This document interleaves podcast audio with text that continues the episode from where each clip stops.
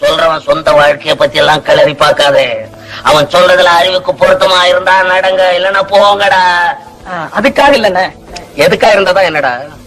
இந்த காலத்துல நல்லத சொல்றவங்களே நாட்டுல கொஞ்சம் பேர் தான்டா. அவங்களே அடிச்சு கொண்டுடுங்க. நாடு உருப்பிட்ட மாதிரிதான். அதனாலதான் நாகரிகமும் வளரல நல்ல புத்தியும் வளரலன்னு ரொம்ப நாளா சொல்லிக்கிட்டு இருக்கேன்டோ. நீங்க சொல்றது என்னமோ சரிதானே சர்தான்னு சொல்லிட்டா போதாது தம்பி. நல்லத சொல்றவன நாட்டுல வாழ வைக்கணும்ன்ற உண்மை வணக்கம் மக்களே நீங்கள் கேட்டுக்கொண்டிருப்பது பூமர் டாக்ஸின் பாட்காஸ்ட். நான் உங்கள் டோரு கஜாமா வித் ரியல் கடவுள் அண்ட் கிரிஞ்சி மாமா.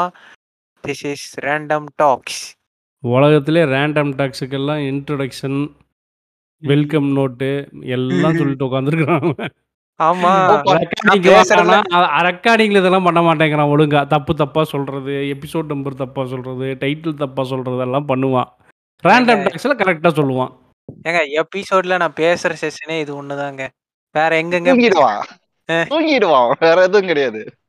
இவன் பாட்டு ரெக்கார்ட போட்டானா தூங்குறது. இந்த ரெக்கார்டு எப்படி சொல்றது? ஸ்டாப் பண்றதுக்கு இவனை தான் எழுப்பி ஆகணும். இல்லன்னா அது பாட்டுன்னு ஓடிட்டே இருக்கும்.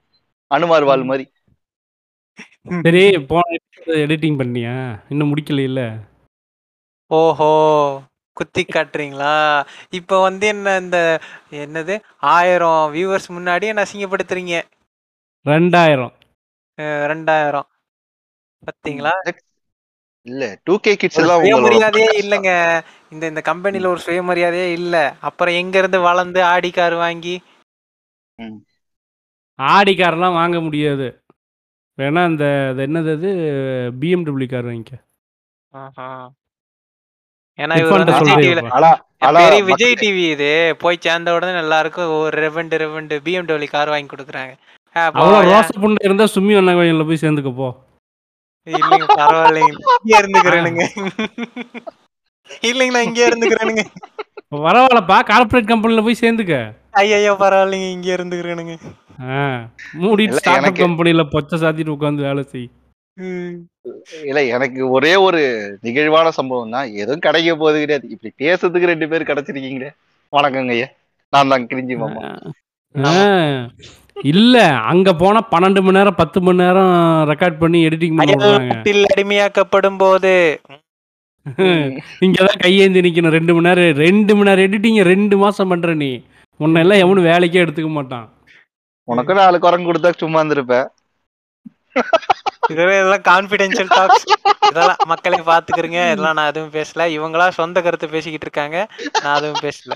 இவ- எனக்கு என்னமோ இவங்க தான் சவுக்கு சங்கர் கூட லிங்க்ல இருக்காங்கன்னு தோணுது. த சோர்சஸ் இல்ல இல்ல.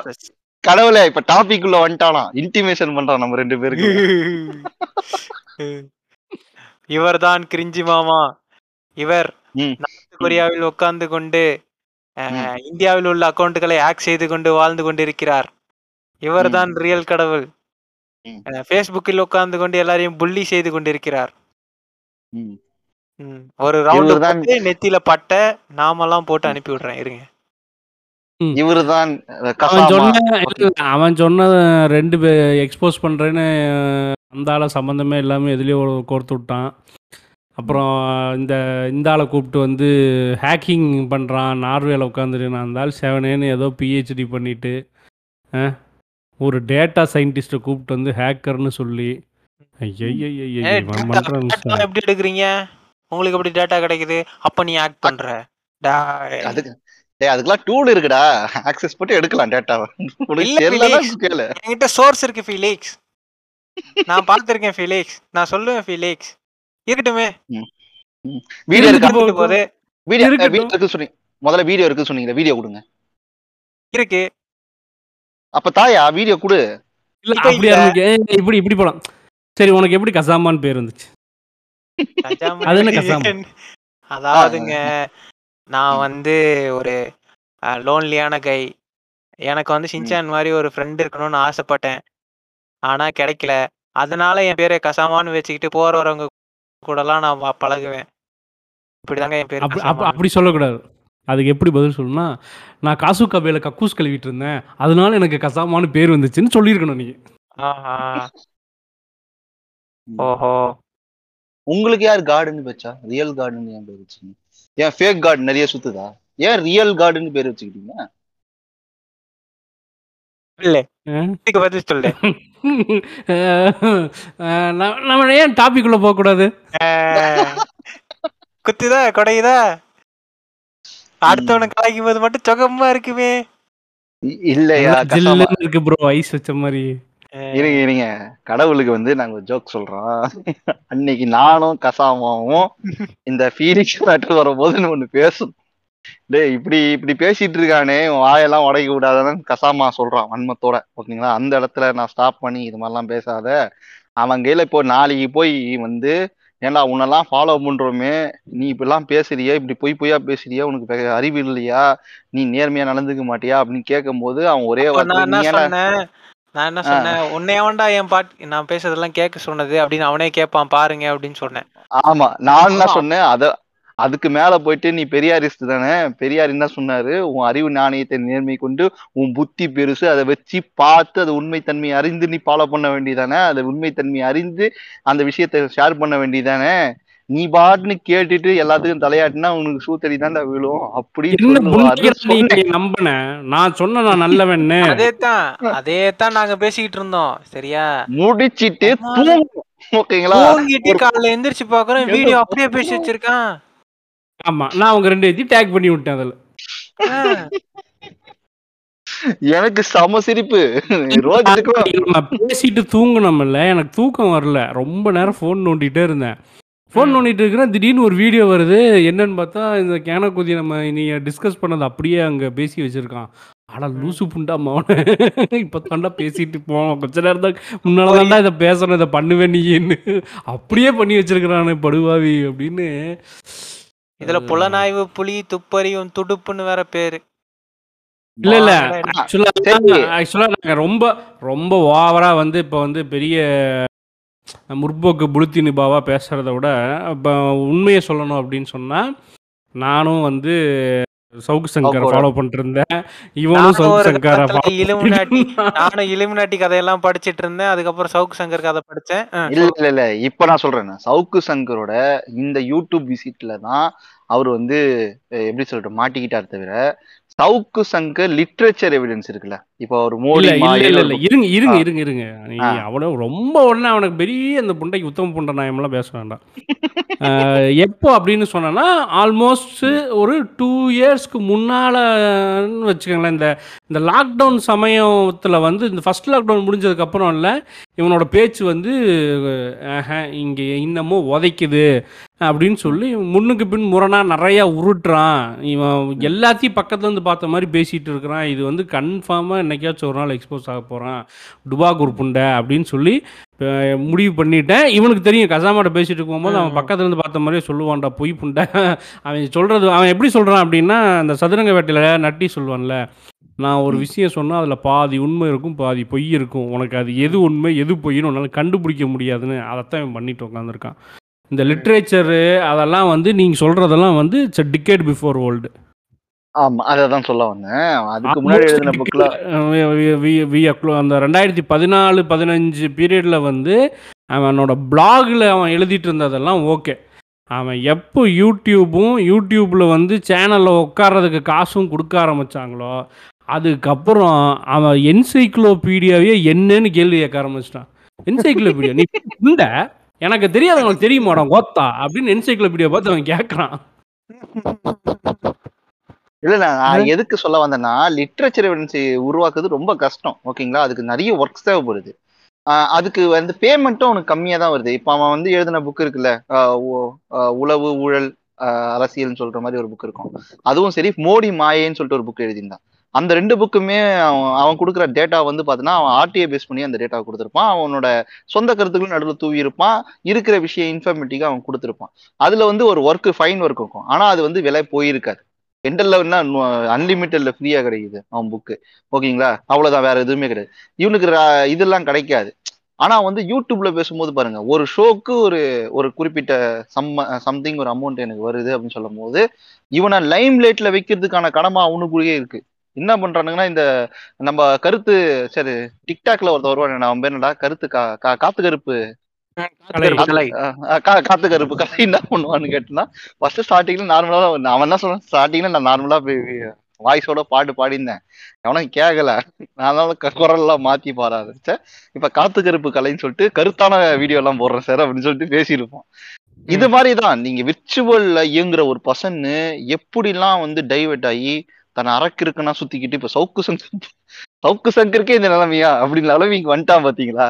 பாத்துங்க எல்லாம் விர்ச்சுவல் வேர்ல்டு பண்ற வேலைங்க. புரிஞ்சுக்கிங்கன்னு நான் சொல்றேன். இந்த. பிளாட்ஃபார்ம் அது மாதிரி தான் இயங்க வைக்குதுன்னு சொல்றேன். அதனால இதுல இயங்கறதுக்கான ஒரு அடிப்படை பேசிக் நாலேஜ் நம்மளுக்கு இருக்கணும். அதை லிசன் இயங்குற நாலேஜ்னா நான் இன்க்ளூடிங் லிசனர்ஸ் வாட்சர்ஸ் எல்லாரும் சேர்த்து தான் சொல்றேன். ஒருத்தன் வந்து பேசுறான் பாட்காஸ்ட்லயே இப்ப வந்து பேசி நானே வந்து இன்ஃபர்மேட்டிவ் கொடுக்குறேன்னு சொன்னாலும் அதை நம்பாத. உள்ள போய் தேடி பாரு. அவன் சொன்னது உண்மையா அந்த பட்சத்துல பொது வெளியில நீ யூஸ் பண்ணு. இல்லைன்னா நீ கேட்டுக்கிட்டு நீயே ஆசை போட்டு வச்சுக்கோ. அதை தான் நான் சொல்ல வரேன். எஸ்பிகே தாக்கப்பட்டது. இவன் அப்ப முடிச்சவன். இவன் வண்ண முடிச்சவன்.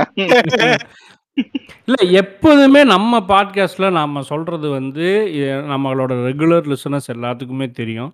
கொஞ்சம் புதுசாக லிசனர்ஸ் நிறையா வந்திருக்கிறாங்க. அவங்களுக்கு வேணால் தெரியாமல் இருக்கலாம். அவங்க முன்னால் எபிசோடெலாம் கேட்டாங்கன்னா தெரியும். எந்த இடத்துலையுமே சொல்லி முடித்ததுக்கப்புறம் அந்த புக்கு இதில் இதில் படித்தோம் இங்கே பார்த்தோம். நீங்களும் கிராஸ் வெரிஃபை பண்ணிக்கங்கன்னு சொல்லியிருக்கிறோம். நம்ம என்றைக்கும் நம்ம சொன்னது வந்து ஆணித்தரமாக இதுதான் உண்மை அப்படிங்கிறது சொல்லலை. மோர் ஓவர் பூமர் டாக்ஸ் பாட்காஸ்ட்டுங்கிறது வந்து ஒன்று புக்கை படித்து புக்கில் இருக்கிறத நம்ம பாட்காஸ்ட் லிசனர்ஸ்க்கு போய் சேர்த்தணும். இல்லை வாட் வி ஃபீல் இது இப்படி தான் இருக்குதுன்னா இதுதான் அப்படிங்கிற உண்மையை மட்டுமே தான் உடச்சி பேசணும். அந்த உண்மைக்கு புறம்பா அவங்களுக்கு எவ்வளோ வேணால் கருத்து இருக்கலாம். எண்ட் ஆஃப் த டே ஏன் நம்மளோட கருத்து ஆல்மோஸ்ட் வரவேற்கப்படுது எல்லாரும் வந்து கரெக்டாக இருக்குது அப்படின்னு நமக்கு ஃபீட்பேக்கை கொடுக்குறாங்க அப்படின்னு சொன்னால் அந்த ஃபீட்பேக் வந்து பாசிட்டிவாக வருதுங்கிறது தான் நம்மளோட சக்ஸஸ் அதில் சில கேன புண்டைக்கு வந்து நீங்கள் டிஎம்கே சொம்பு தூக்குறீங்கன்னா ஆமாண்டா புண்டை போய் உப்பு எடுத்துட்டு வாடா அப்படின்னு நம்ம வந்து ஏற்ற கூதிராங்க பேசுவோம். அது வேற விஷயம்.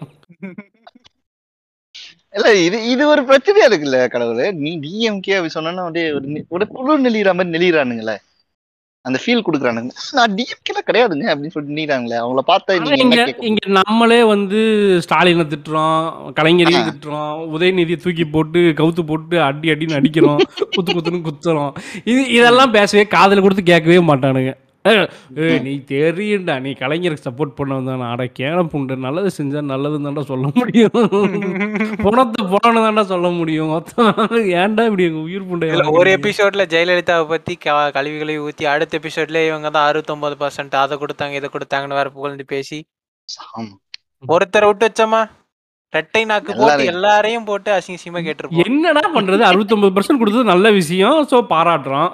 அதுக்கு முன்னால அந்த கழுத மூண்டை ஆசிட் வீச ஆரம்பிச்சது அவதான். இப்ப பாருங்க அதே வாய் பாருங்க. இப்ப பாருங்க அதே வாய் பாருங்க என்ன சொல்லுது?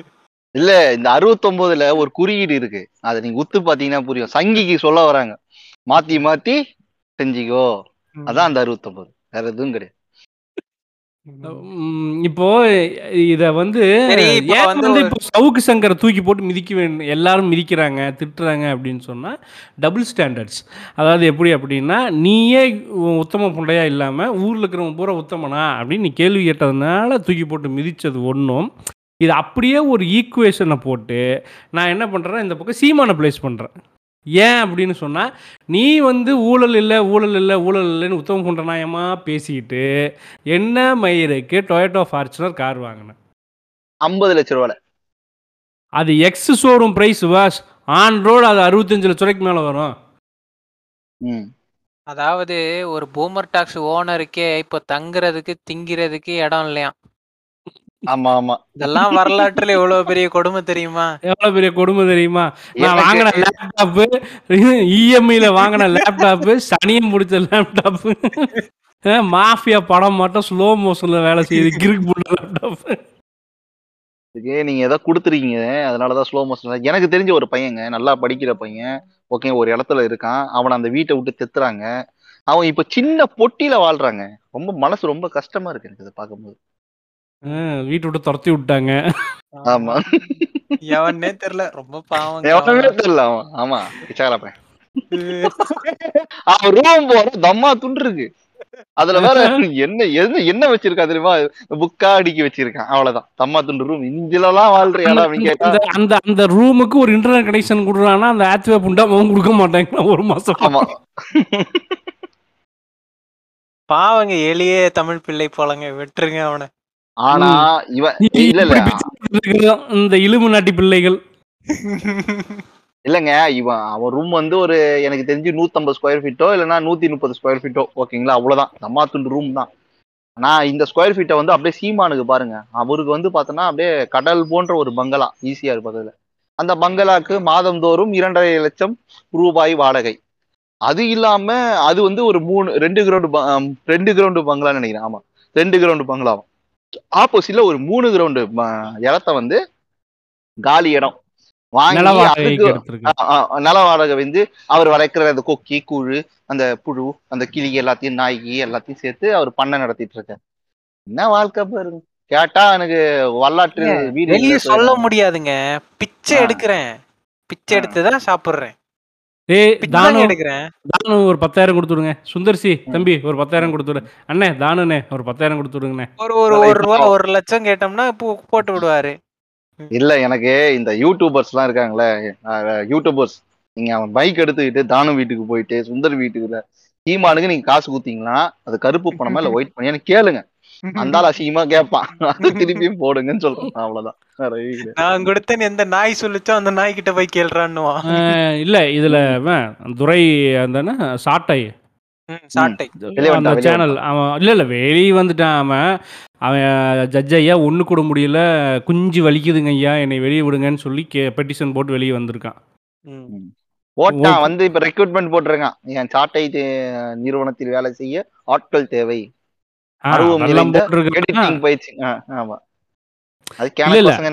இப்ப விஷயம் என்னன்னா இப்ப சவுக்கு வந்து எல்லாரையும் யோகியமான்னு கேக்குறாரு அது வேற விஷயம். தான் ஒரு அது வந்து அவரோட பர்சனல் அதெல்லாம் இருக்கட்டும்.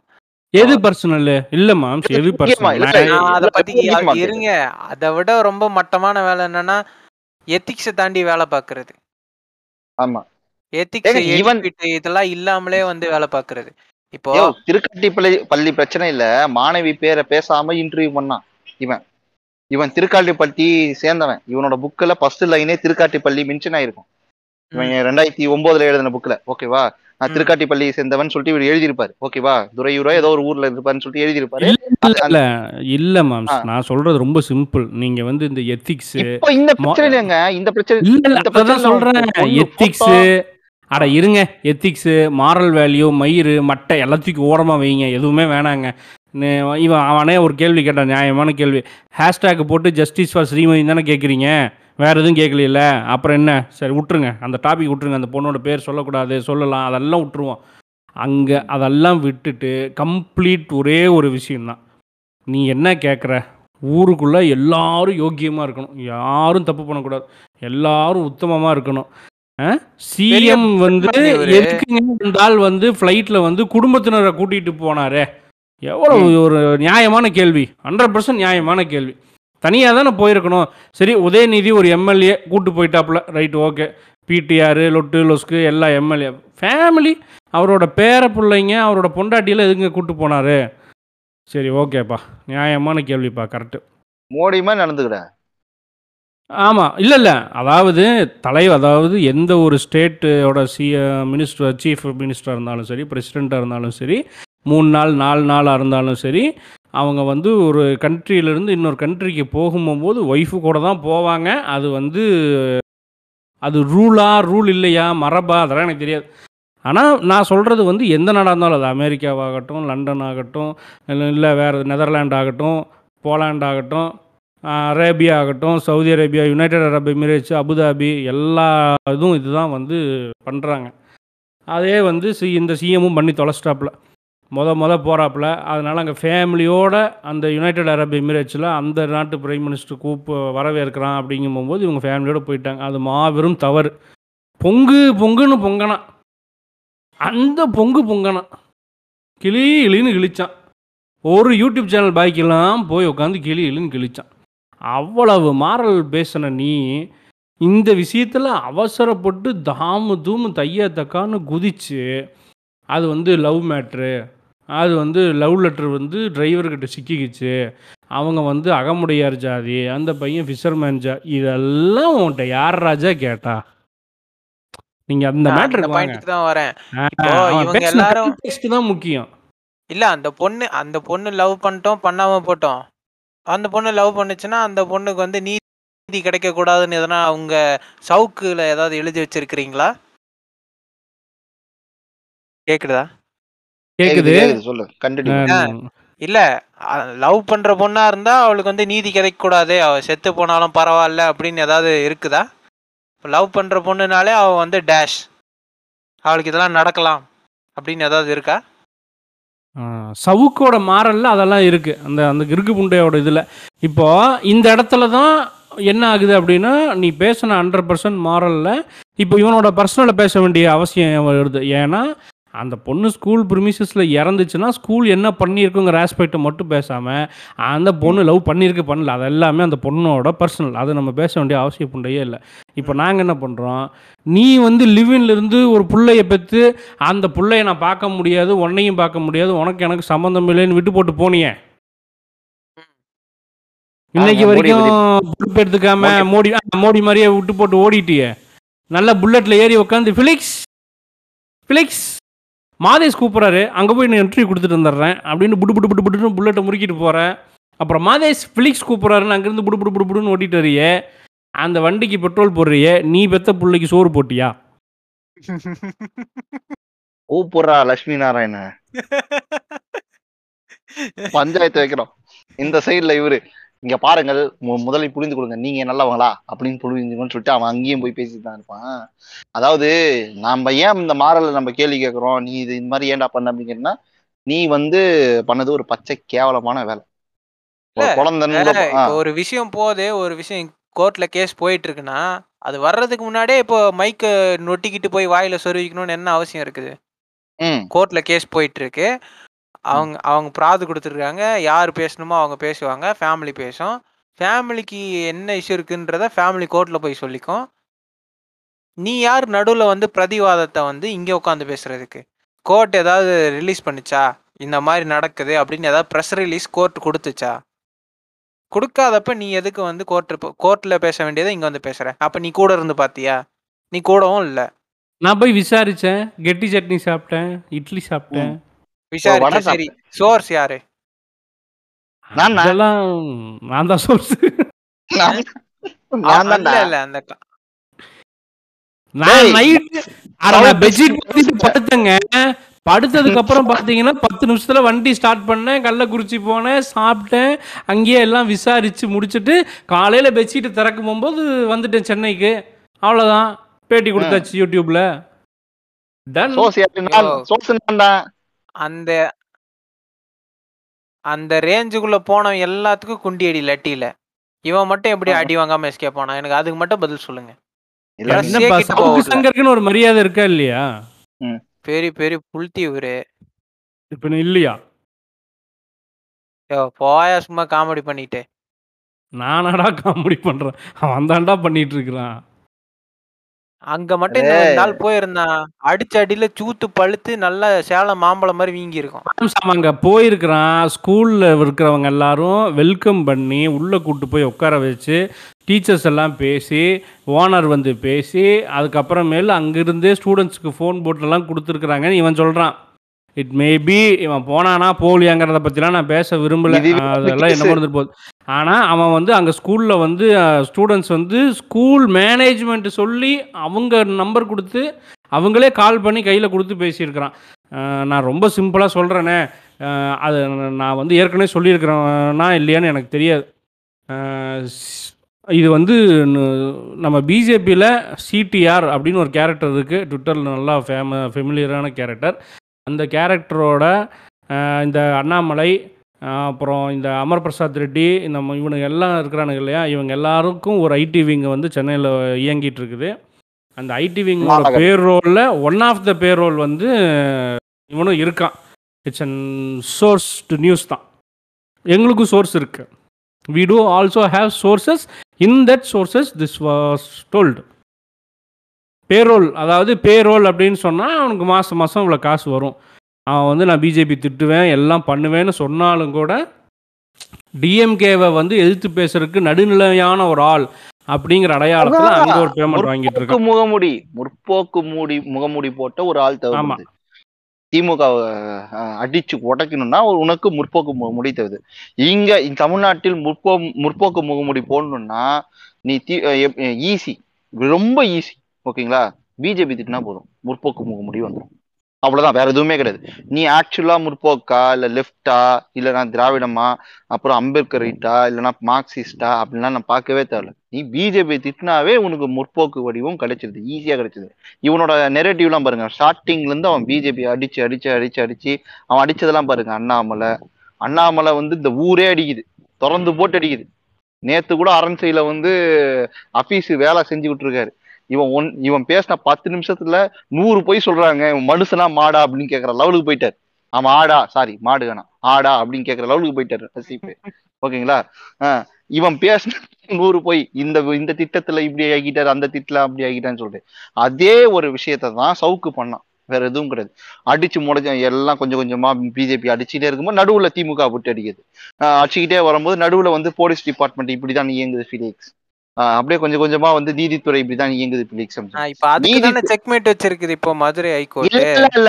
இல்ல அதுவும் எனக்கு டவுட் தான். நீ இரு ஒரு நிமிஷம். நான் சொல்றேன் பாரு. இப்போ நீ வந்து நீதித்துறையில வந்து சென்னை உயர் நீதிமன்றமோ இல்லைன்னா வந்து ஒரு சுத்த கையோ வந்து சவுக்கு சங்கரை கேட்டுருந்தா எனக்கு பிரச்சனை கிடையாது.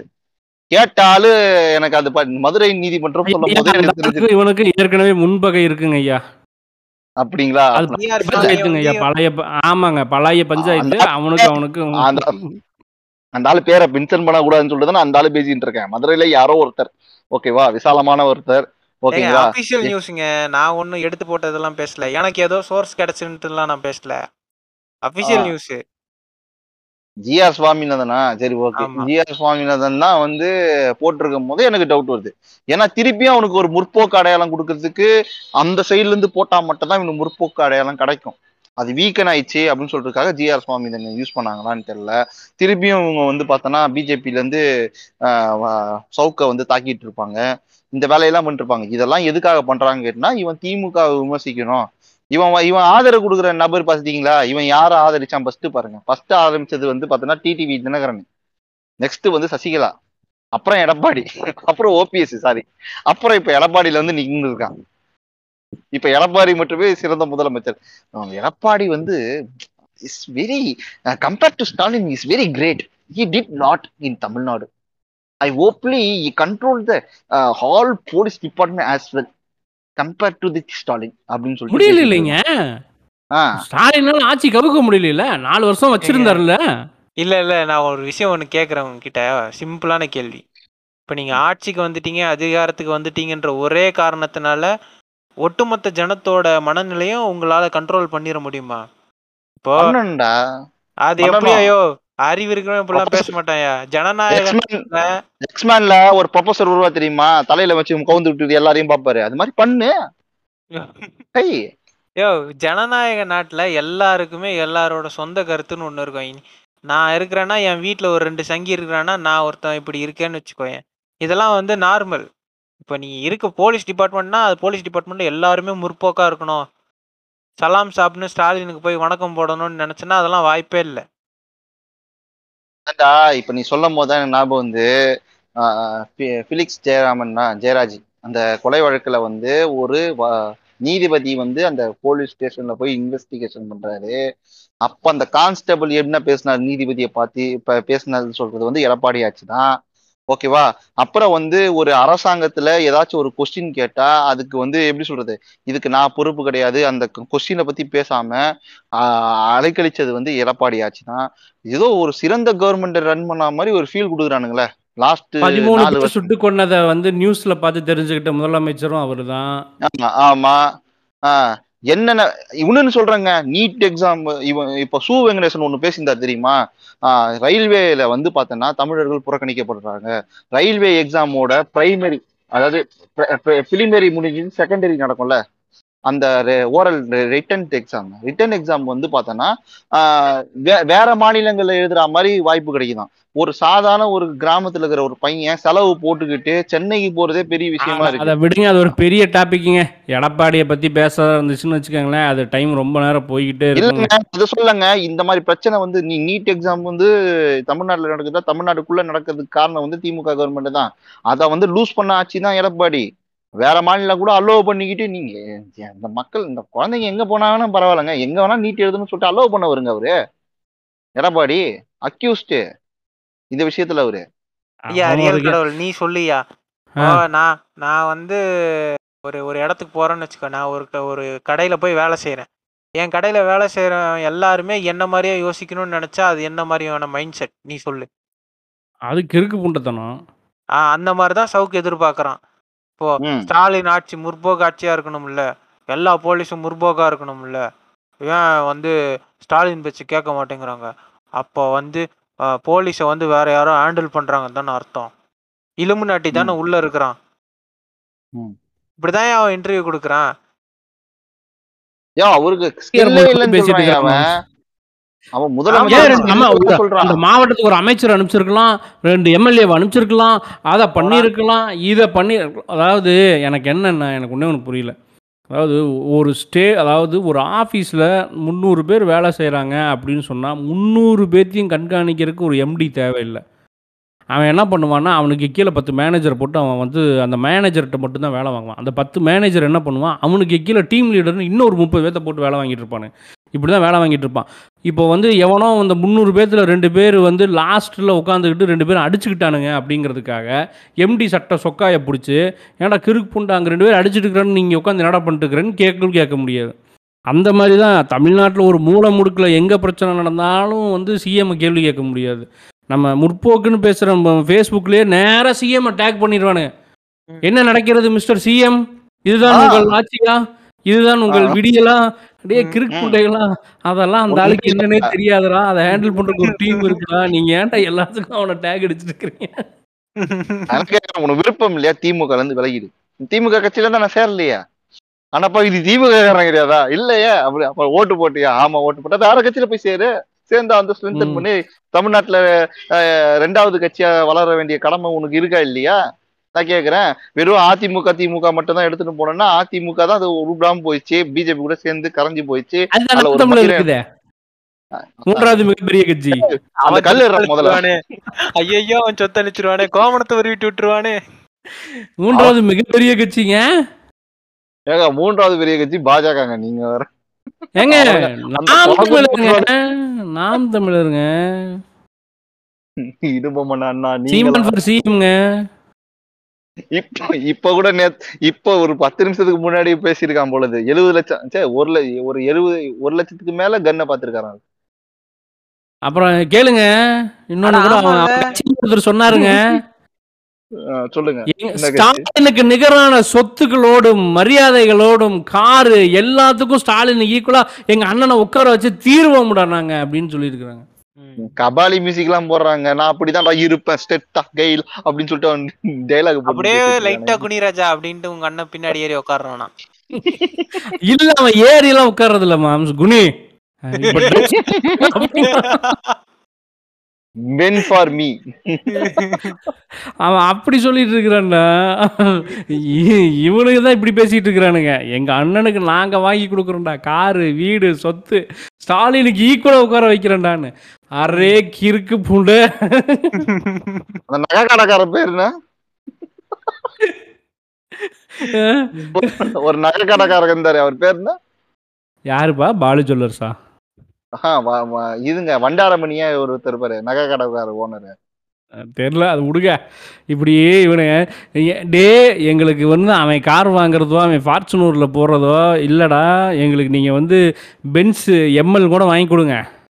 சரியா? அவன் சொந்த காசுல வாங்கி கொடுங்கடா உங்க காசுல ஏன்டா வாங்கி கொடுக்குறீங்க? எங்களுக்கு ஒன்றும் பிரச்சனை பண்ணே இல்லை. சரியா? அப்படி சொல்லக்கூடாது அது கட்சியின் ஒருங்கிணைப்பாளர் அவருக்கு வந்து சேலரி போடுறது கட்சியோட கடமை தான் ஆனா கார் வாங்கி கொடுக்குமான்னு தெரியல. இந்த அதுவும் ஐம்பது லட்சம் ரூபாய் ஏங்க வாங்கி கொடுக்கட்டுங்க. நான் ஒன்றும் தப்பு சொல்லலைங்க. ஆட உங்கள் கட்சி உன் காசு. நீ வந்து அங்கே வந்து ஃபாரினில் போய் ரோடு கூட்டி கக்கூஸ் கழுவி மண்ணு ஜல்லி எல்லாம் சிந்தி செமந்து ஐம்பது டாலர் ஐம்பது திராமு அப்படி ஐம்பது வெள்ளின்னு காசு நீ அனுப்புறதெல்லாம் உன் இஷ்டம். நீ வந்து சுண்ணியில் ரத்தம் வந்தாலும் பரவாயில்ல நான் வந்து வெயிலில் வேலை செஞ்சுட்டு எங்கள் அண்ணனுக்கு வந்து நூறு திரம் மாதம் மாதம் கொடுப்பேங்கிறதெல்லாம் உன் விருப்பம். உன் காசு உன் விருப்பம் உன் ரத்தம். ஆனால் இவன் மேடைக்கு மேடை பேசுகிறான்ல நானே ஒரு பிச்சைக்கார பையன்.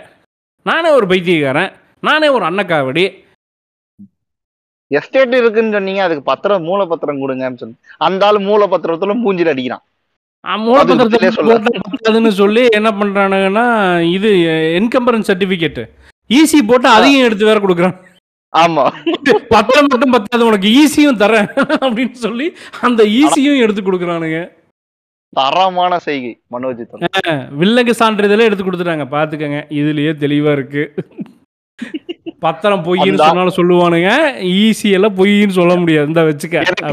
எனக்கு மனோஜ் தொடர் பார்க்கும் போதெல்லாம் எனக்கு இந்த இதற்கு தான் ஆசைப்பட்ட பாலகுமாரால வந்து நம்ம விஜய் சேதுபதி சொல்லுவான்ல சார் நம்ம போக்கஸ் எல்லாம் நம்ம குமுதா மேலதான். அப்படியே குமுதாவை பாக்குறோம் அப்படியே தூக்குறோம் அப்படின்னு பேசுவான் பாத்தீங்களா? அது மாதிரிதான் நான் அதேதான் மனோஜ்.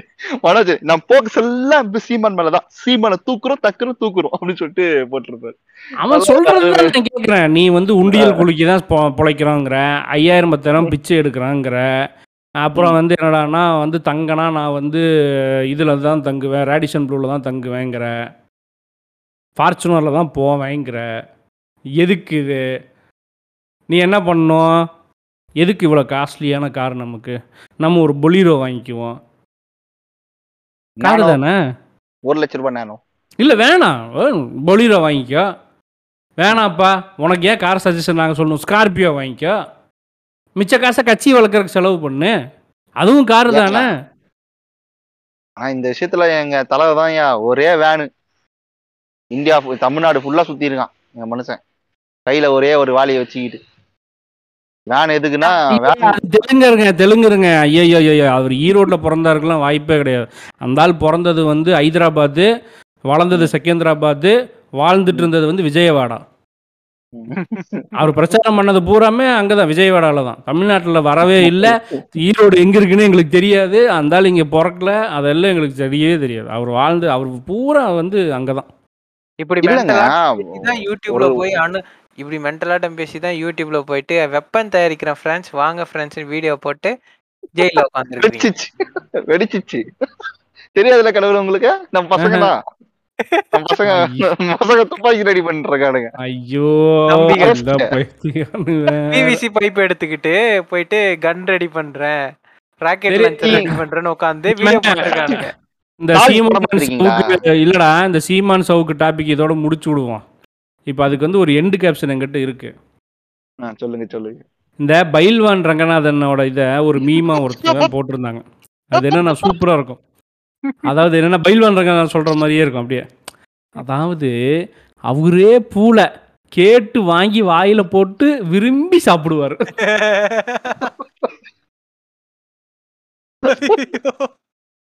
யோ அவருக்கு தெளிவான தூய தமிழ்ல பேசினாரு. நீங்க தவறா சவுண்ட வச்சு புரிஞ்சுக்கிட்டீங்கன்னா அது உங்களோட தப்பு. என்ன கடவுள்? கரெக்ட் தானே? ஆமா ஆமா கரெக்ட் தான் கரெக்ட் தான். அடுத்தது. ஒரு முக்கியமான விஷயம் ரொம்ப ரொம்ப முக்கியமான விஷயம்.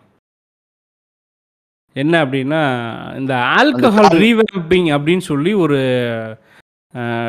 நியூஸ் வந்து பிடிஆர் ஃப்ளோட் பண்ணாப்ல அதை ரெண்டு பேர் பார்த்தீங்களா? ஆமா நல்ல விஷயம். ரெண்டு பேர் பார்த்தீங்களான்னு கேட்டேன். நல்ல விஷயமா. கெட்ட விஷயமான்னு கேட்கல. பாக்கல நான் பாக்கல ஓகே அதாவது ஆல்கஹால் பாலிசி வந்து ரீவேம்ப் பண்ணுறோம் மறுசீரமைப்பு. ஆமாம் மறுசீரமைப்பு பண்ணுறோம் அதாவது எப்படின்னா சிட்டிக்கு மட்டும் மெயினாக வந்து சிட்டிக்கு மட்டும் பாரை வந்து ப்ரைவேட்டைசேஷன் பண்ணுறதுக்கான ஒரு ஒர்க் பண்ண போகிறாங்களா போல இருக்குது ப்ராபப்ளி ஒரு ஃபோர் டு சிக்ஸ் மந்த்ஸில் இம்ப்ளிமெண்ட் ஆனாலும் ஆகலாம். வீட்டுல. GST நல்லதா? வீட்டுல குடிக்கிறவங்களா ஜிஎஸ்டி கிடையாதுன்னு சொல்ற மாதிரி தான் இருக்குது எனக்கு. ம். அப்படி இல்ல. பெருகி வரும் கஞ்சா கலாச்சாரம் ஒழிக்கப்படும். ஐயையோ கஞ்சா கலாச்சாரத்துக்கெலாம் சொல்ல நான் ஹண்ட்ரட் பர்சன்ட் எந்த வகையில் சொல்கிறேன் அப்படின்னா ஒரு சிட்டி வந்து ஒரு service இண்டஸ்ட்ரின்னு IT sector is not an IT actual IT sector அதுக்கு ஐடி செக்டாரோட மேஜர் வந்து சர்வீஸ் இண்டஸ்ட்ரி அதாவது சர்வீஸ் இண்டஸ்ட்ரின்னு எடுத்துக்கிட்டோம்னா நம்ம பண்ணக்கூடிய பேங்கிங் அந்த அதை காசு அதை காண்டாக்ட் பண்ணக்கூடிய கஸ்டமர் கேர் அதுக்கப்புறமேலு அமேசானில் ஒரு கஸ்டம் எல்லாத்துக்குமே ஒரு பேக்கெண்டில் வந்து கஸ்டமர் கேரு கஸ்டமர் வந்து அட்டன் பண்ணுறது அந்த சாஃப்ட்வேரை மெயின்டைன் பண்ணுறது இந்த மாதிரி வந்து ஒரு ஹப்பாக வந்து ஒர்க் ஆகிட்ருக்கும் ஐடி இண்டஸ்ட்ரி அதுதான் சர்வீஸ் இண்டஸ்ட்ரின்னு சொல்லுவோம். சர்வீஸ் இண்டஸ்ட்ரி வந்து எக்ஸ்பேண்ட் ஆக ஆக ஆக ஒரு குளோபல் லெவலில் எல்லாத்துக்குமே வந்து அட்ராக்ட் பண்ணணுங்கும்போது அந்த சர்வீஸ் இண்டஸ்ட்ரி அதிகமாக இருக்கக்கூடிய ஒரு ஐடி பேஸ்ட் சர்வீஸ் இண்டஸ்ட்ரியில் வந்து நைட் லைஃப் அப்படிங்கிறது ரொம்ப ரொம்ப முக்கியமானது. ஏன்னா அதோட கலாச்சாரமே அப்படி தான் அந்த இண்டஸ்ட்ரி அப்படி தான் இயங்கும். அது வந்து பெங்களூர் ஏன் வந்து ரொம்ப வேறு வேற லெவல் அப்படியே வந்து ஷைன் ஆகுது அப்படின்னு சொன்னால் என்ன இந்தியாவிலேயே பெஸ்ட்டு நைட் லைஃப் எங்கே இருக்கும்னா பெங்களூரில் இருக்கும். பெங்களூர் போனவங்களுக்கு இந்த பப்பு எப்படி ஒர்க் ஆகுதுன்னு தெரிஞ்சவனுக்கு தெரியும். அந்த நைட் லைஃப்ங்கிறது வேறு லெவலில் இருக்கும். அது அப்படியே வந்து இங்கே மிஸ் ஆகுது. இங்கே நிறையா பேர் வந்து சுவிட்ச் ஓவர் ஆகிறதுக்கு விரும்ப மாட்டேங்கிறாங்க. இங்கே பெரிய பெரிய டாப் கம்பெனிஸ் நிறையா இருக்குது அவனுக்கு நிறையா பேர் உள்ளே வெளியே இருந்து ஆள் கொண்டு வர முடியல இது பண்ண முடியல அது பண்ண முடியலன்னா அவனுக்கு சொன்ன ரீசன் வந்து என்னென்னா Chennai doesn't have a good night life தான் மேஜராக சொல்கிறான் இங்கே வந்து கர்ந பெங்களூருக்கு இல்லாத இன்னொரு மிகப்பெரிய அம்சம் என்ன இருக்குன்னா we have a long stretch of beach இந்த சிட்டிலேயே இருக்குது இவ்வளோ பெரிய லாங் ஸ்ட்ரெச்சு பீச் இருக்கக்கூடிய சிட்டியில் நைட் லைஃப் இல்லை அப்படிங்கிறது ஒரு பெரிய ட்ராபேக் குளோபல் கம்பெனிஸை வந்து நம்ம அட்ராக்ட் பண்ணும்போது கோவாவை எதிர்பார்க்கிற ம் நடந்தா சரிதான் மஜா தான் இல்லை இல்லை ரீவேம் பண்ணுறாங்க ரெஸ்டோ பார் மாதிரி வரும். இனி அப்புறம் அந்த பார் லைசன்ஸை வந்து ஃப்ரீ பண்ணுவாங்க. ரூம் இருந்தால் தான் பார் அப்படிங்கிறது இல்லாமல் ரெஸ்டாரண்ட்டில் வந்து இவ்வளோ சீட்டர்ஸ் நீங்கள் வச்சுருந்தீங்க அப்படின்னு சொன்னால் இந்த சீட்டர்ஸ்க்கு கணக்கு அலோகேட் பண்ணி பார் கொடுப்பானுங்க. ஆகும். அதாவது சரக்கு வந்து பிரைவேட் கிடையாது பார் மட்டும் பிரைவேட்டேஷன் பண்ற மாதிரி. கரெக்ட்டுங்களா ஆமாம் ஆமாம் ஆமாம் ஆ ஓகே ஓகே அதாவது வீட்ல குடிக்கிறவங்களும் ஜிஎஸ்டி கிடையாது. இல்லையே நம்ம வீட்டில் வாங்கிட்டு வந்து குடிச்சாலும் நம்ம கட்டுறதுல அறுபது பர்சன்ட் டேக்ஸ் தானே கட்டுறோம். அப்புறம் புரியலையாயோ? அதாவது பாக்கெட்ல சோறு வாங்குறவனுக்கு புரிய.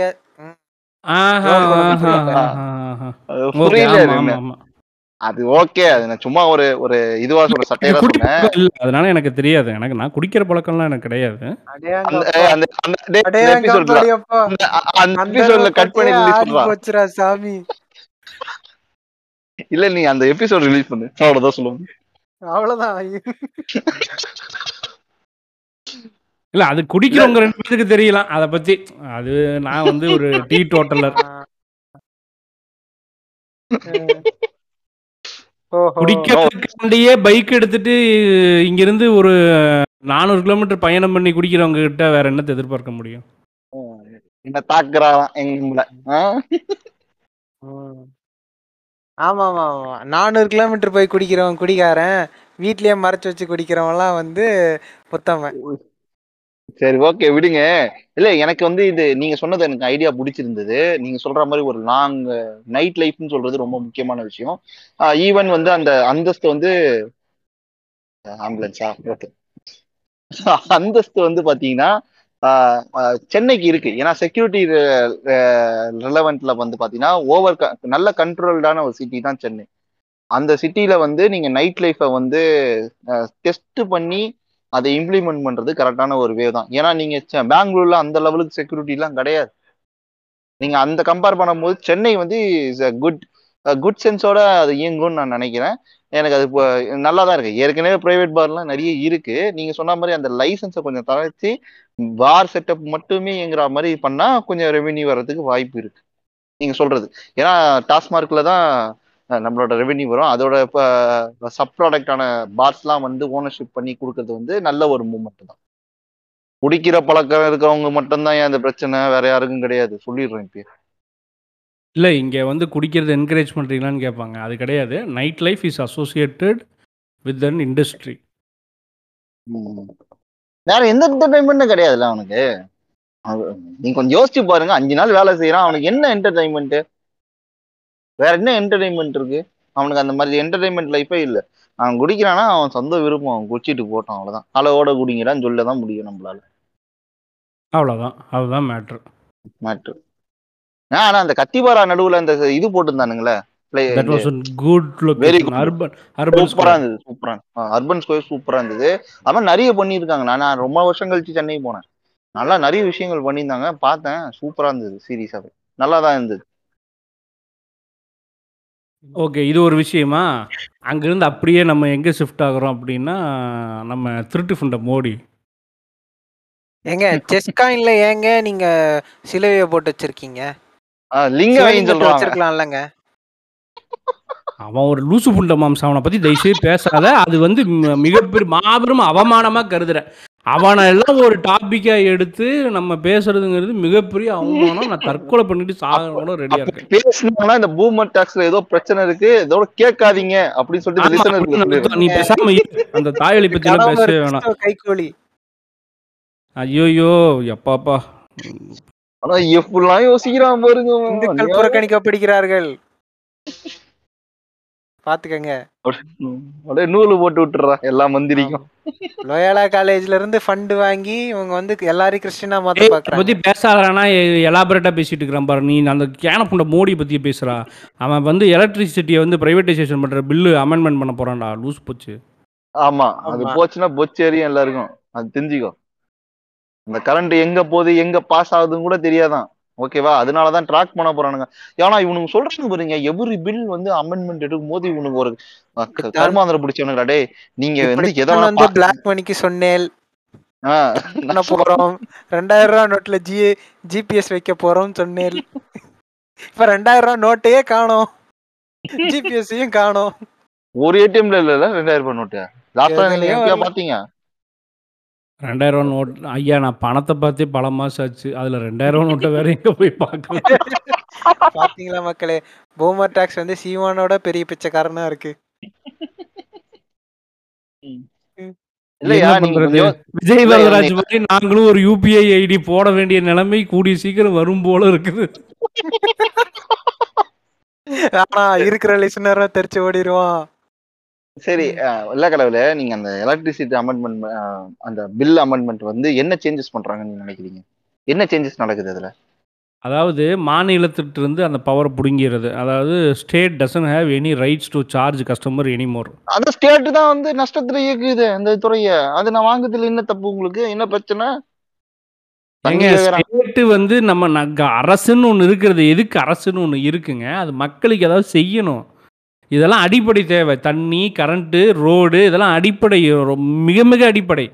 நான் வந்து ஏற்கனவே வந்து நம்ம வந்து போன எபிசோட்லேயே பேசியிருக்கிறோம். அது ரிலீஸ் ஆகும்போது எல்லாத்துக்கும் ரொம்ப தெளிவாக தெரியும். ஏங்க நான் நான் வந்து ஜட்டிக்கும் கூட டேக்ஸ் கட்டிகிட்ருக்கிறேன் காண்டமுக்கும் கூட டேக்ஸ் கட்டிகிட்ருக்கிறேன் இதுக்கு மேலே எதுக்கு டேக்ஸ் கட்டாமல் இருக்குது சோத்துக்கு டேக்ஸ் போட்டு இப்போ தானே போட்டாங்க கடைசி ஜிஎஸ்டி கவுன்சிலில்.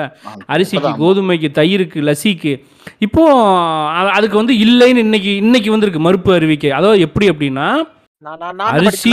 கோதுமை சரி படி. ஆ படி படி படி அதாவது என்னன்னா பாத்தீங்கன்னா ஊர்ல இடையர் கோனார் விற்கும் பாலுக்கு ஜிஎஸ்டி இல்லை மில்க் மிஸ் ஹெரிட்டேஜ் இன்னும் பிராண்டு பண்ணி விற்கிறவனுக்கு தான் ஜிஎஸ்டி இது உள்ளூர் தனிநபர் பொருளாதாரத்தை தான் ஊக்குவிக்கும். அதையே நீங்களும் உள்ளூர் பாலித்தீன் கவர்ல பேக் பண்ணி விற்கலாம். அப்பளம் வத்தல் பாக்கெட் மாதிரி. பட் பிராண்ட் நேம் ரொம்ப முக்கியம். அரிசி அதே மாதிரி உள்ளூர் ரைஸ் உள்ளூர் ரைஸ் மில்லு அப்புறம் அரிசி மண்டியில் வாங்கலாம். இந்தியா கேட் பாசுமதி தான் தொண்டையில் இறங்கும்னா வரி கட்டு நீயா நானா கோபிநாத் கூட மில்கி மிஸ்ட் ஓனர் பேட்டி. அப்புறம் என்ன?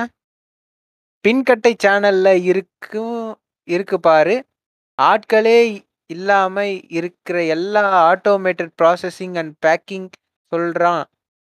ஒரிஜினல் நல்ல மாட்டு பால் தயிர் உரை விட்டா அதுக்கப்புறம் லைட் எல்லோ ஷேடு இந்த மாதிரி லொட்டு. அதாவது என்ன சொல்ல வரான்னா பாக்கெட் பண்றவனுக்கு மட்டும்தான் வந்து ஜிஎஸ்டி பாக்கெட் பண்ணாம எல்லாம் கூடையில வாங்குங்க. அரிசி வந்து என்ன பண்ணோம்? வாயை கிழிச்சு வயிற்றுல கொட்டிக்கிட்டு அப்படியே போயிருங்க. உங்களுக்கு வந்து ஜிஎஸ்டி கிடையாதுன்னு ஒரு அறிவாளி வந்து சொல்லியிருக்காரு. அந்த அறிவாளி யாருன்னு பார்த்தீங்கன்னா நிம்மி மாமி. ஆ, எழுதுனவன் ஒரு லூசு ஒன்றா நம்பர் கிறுக்கு புண்டை. அதை தேதி பத்தொன்பது ஜூலை ரெண்டாயிரத்தி இருபத்தி ரெண்டுங்க. போட்டிருக்கான். இல்லை இல்லை அது ஓகே இப்போ நான் என்ன சொல்கிறேன்னா இப்போ ரவை இந்த மாதிரியான ஐட்டம் எல்லாமே வந்து இவங்க சொல்கிறது எல்லாமே வந்து எங்கே பாசிபிள் அப்படின்னா அது வந்து வில்லேஜில் பாசிபிள் அப்போ டவுனு டவுன்லேயும் பாசிபிள் தான்ப்பா. வில்லேஜ்லேயும் பாசிபிள் வில்லேஜ்ல ஐயோ, வில்லேஜ்லாம் கிடையவே கிடையாது. இல்ல இல்ல வில்லேஜ்ல ரேஷன் ரேஷன் பொருள் தான் வாங்கி யூஸ் பண்ணிட்டு இருக்காங்க இப்போ வரைக்கும். Array pass. சோல்டரை லூஸ் பண்ணுங்கடா. உடனே சோல்டரை ஏற்றின்னு சண்டைக்கு வராதீங்க என்கிட்ட. சொல்கிறத கேளுங்க. என்ன பாசிபிள் அப்படின்னு சொன்னால் இந்த மளிகை கடையில எல்லாம் வந்து மூட்டையாக வந்து அப்படியே இருக்கும். எழுபத்தஞ்சு கிலோ மூட்டை மூட்டை மூட்டையாக கொண்டு வந்து அடுக்கி வச்சுருப்பான். இவன் சொன்ன மாதிரி ஒரு பாலித்தீன் கவரில் போட்டு கட்டி கொடுப்பான். தேர் இஸ் பாசிபிலிட்டின்னு சொன்னேன். அது. நடக்கும்னு நான் சொல்லலை. There is and possibility okay ஆனால் அங்கேயுமே எதுக்கு பாசிபிலிட்டி இல்லைன்னா தயிர் வாங்குறதுக்கோ பன்னீர் வாங்குறதுக்கோ இதுக்கோ எல்லாம் வந்து பாசிபிலிட்டி இல்லை. இவன் என்ன சொல்ல வரான்னா பன்னீர் நூறு கிராம் நூறுரூவாய்க்கு விற்கிது why the hell you eat பன்னீர்னு கேட்குறான் அது பணக்காரனுக்கு. நீ என்ன பூண்டு பண்றீங்க நீ இல்லைங்க. திங்கிற. சாப்பிடுறது இல்லைங்க. அதனால எனக்கு விலை தெரியாது. உனக்கு விலை ஜாஸ்தி. நூறுரூவாய்க்கு பூண்டு விற்கிதுன்னா பூண்டு ஏன் நீ வாங்கி சாப்பிட்ற? Why the hell you buy the பூண்டு மேன் பூண்டே. ரெண்டாயிரத்தி இதேதான் ரெண்டாயிரத்தி பதினேழுல வந்து ஹோட்டல்ல சாப்பிட்றவங்களுக்குலாம் பன்னெண்டு பர்சன்ட் ஜிஎஸ்டி போட்டப்ப அதே நிம்மி மாமி சொல்லுச்சு எதுக்கு ஹோட்டல்ல சாப்பிட்றீங்க? வீட்டில் சாப்பிடுங்க. வீட்டுல. சாப்பிடுங்க. வீட்டை சமைச்சு இப்ப வீட்டுல வீட்டுக்கு போட்டியா? வீட்டுக்குள்ள போட்டியா? வீட்டுல ஏன்டா சாப்பிடுற? ஏன் சாப்பிடுற? சாப்பிடுது பூண்டு.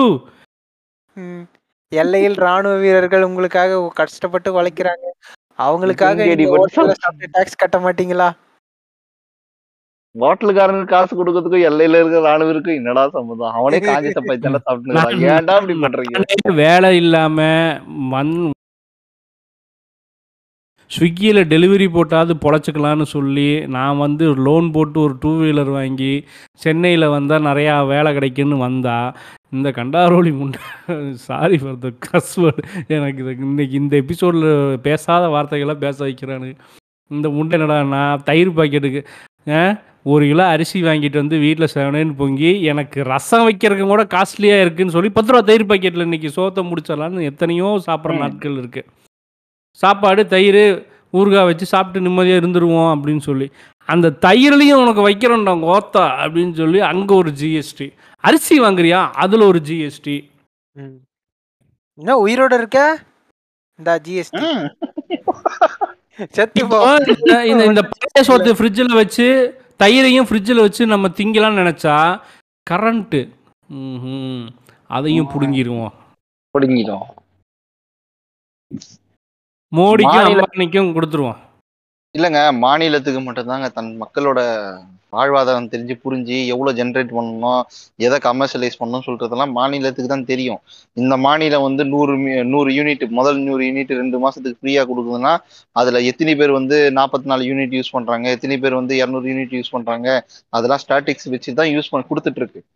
இதெல்லாம் எந்த ஒரு அறிவும் இல்லாம நான் வந்து நான் ஆட்சிக்கு வந்துட்டேன்டா. எங்களை மெஜாரிட்டி இருக்குடா. உங்களை எது மயிரம் இருக்கக்கூடாதுன்னு சொல்லிட்டு செய்யற ஒரு வேலையை தான் திரு நரேந்திர மோடி செய்ய வர்றாரு. இப்ப மின்சாரத்துறையில உள்ள வர்றாரு. உள்ள வந்துட்டு இவன் இவனுங்க படிக்கிறானுங்க. லைட்டை புடுங்க.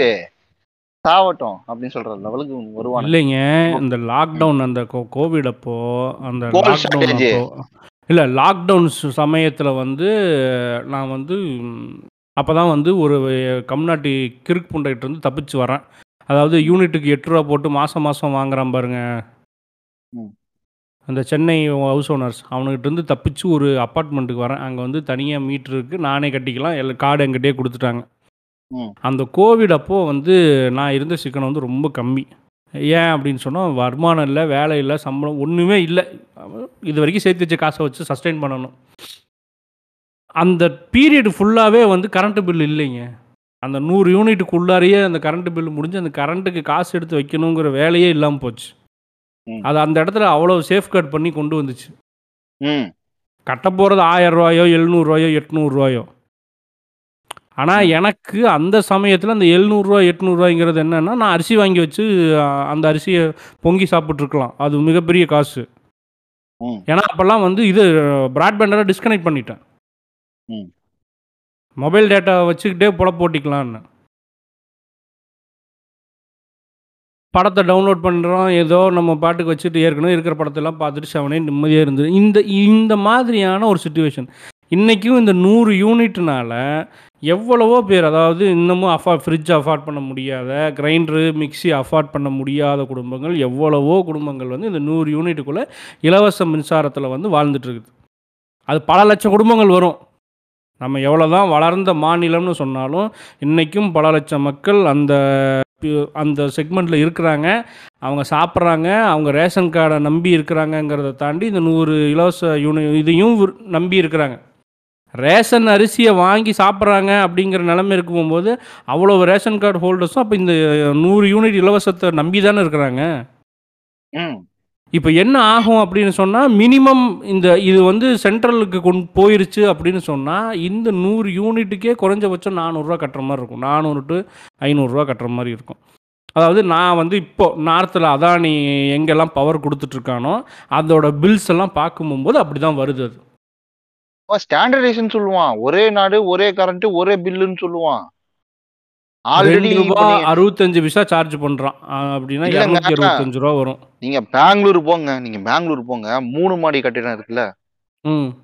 ரெண்டு ஃப்ளோருக்கு மேல கட்டினாவே அது கமர்ஷியலைஸ்டு பில்டிங்கா அங்க வந்து யூனிட் வந்து வேற லெவலுக்கு சார்ஜ் விழுது.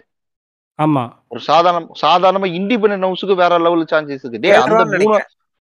அந்த மூணாவது யூனிட்ல தங்குறவன நான் தானடா தங்க போறேன். அவன் ஃபேமிலியா தானே தங்கிட்டு இருக்கான். கிடையாது உங்களுக்கு கமர்ஷியலைஸ் பில்டிங்கு உங்களுக்கு சார்ஜஸ் இப்படி தான் வாங்குவோம் அப்படின்னு சொல்றானுங்க அவனுங்க.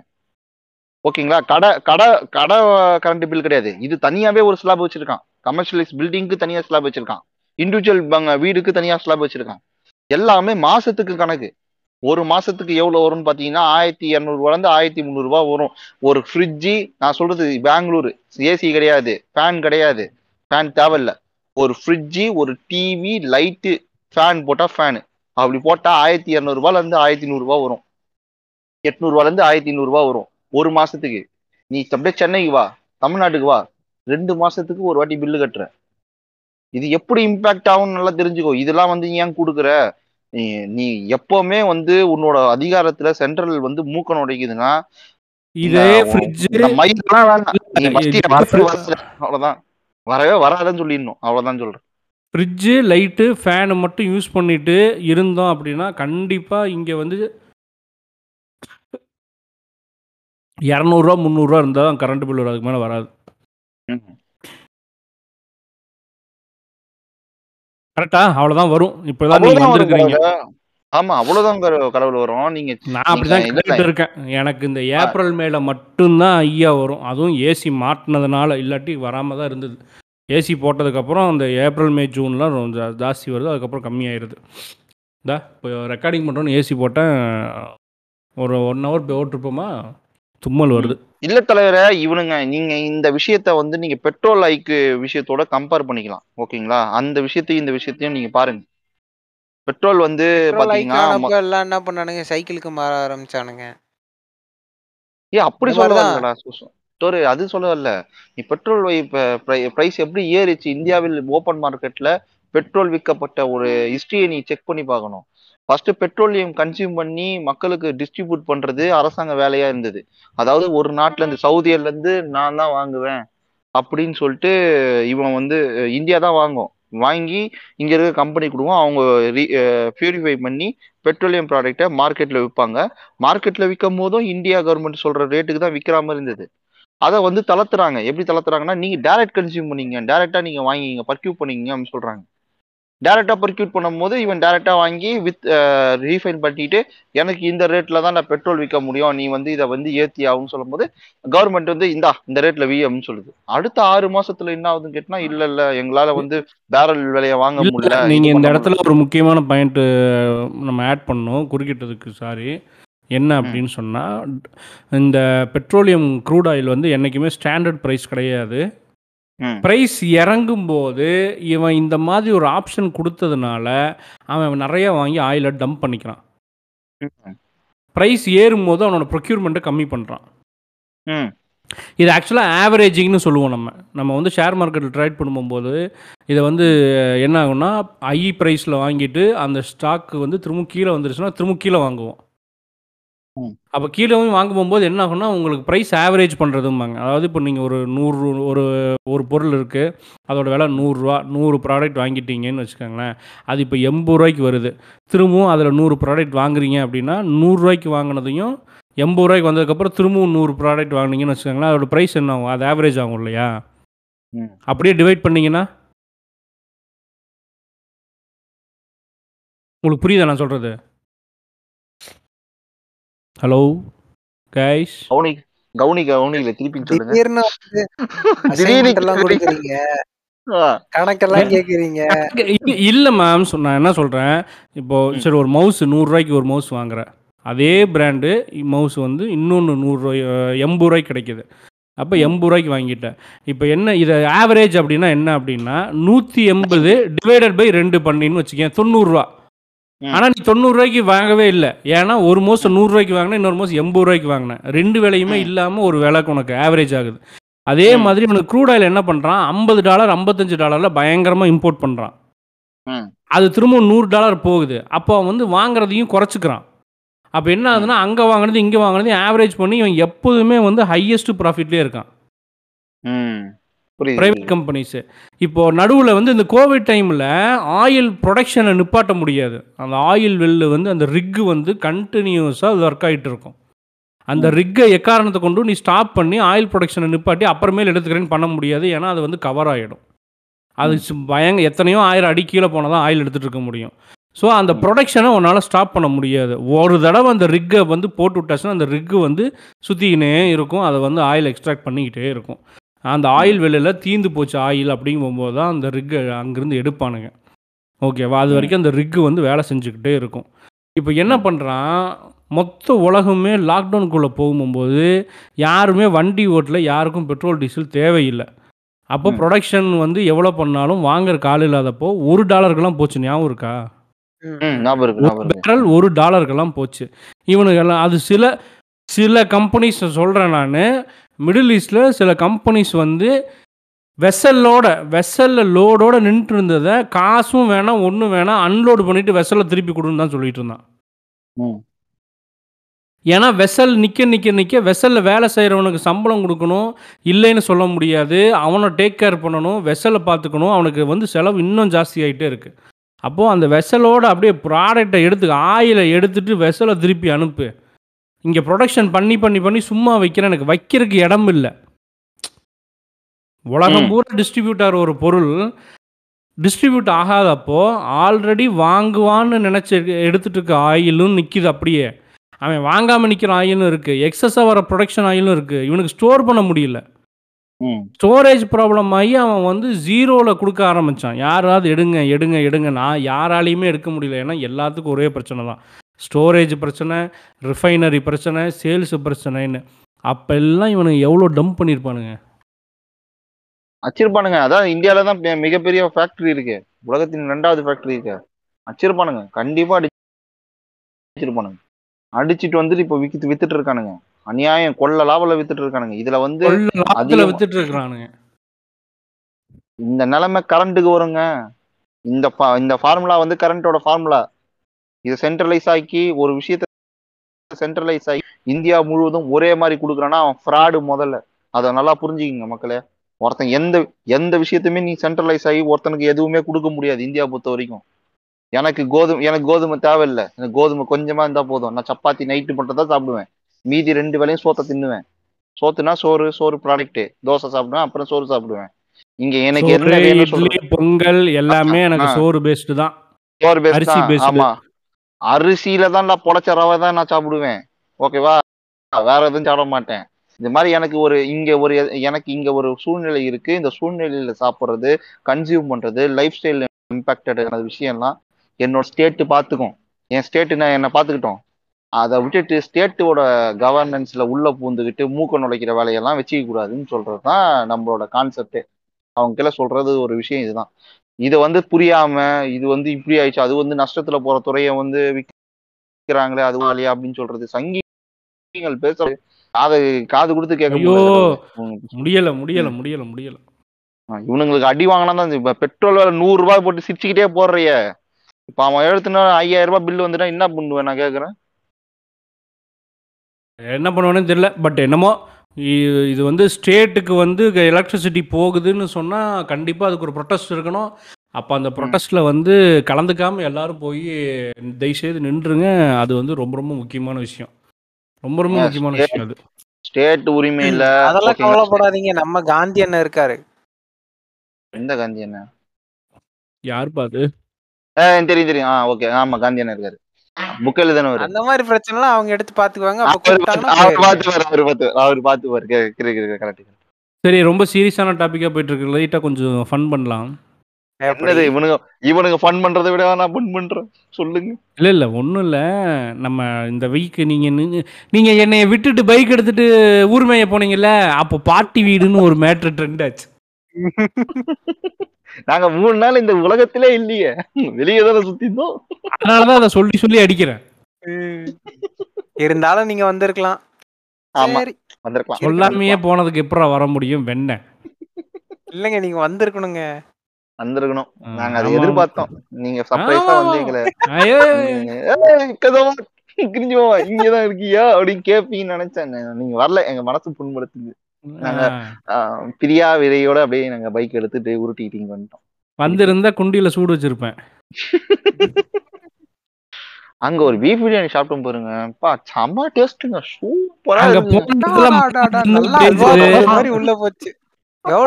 மக்களே இவங்க போன இடத்துல மழை பெஞ்சது. ரூம் விட்டே வெளியே வரல.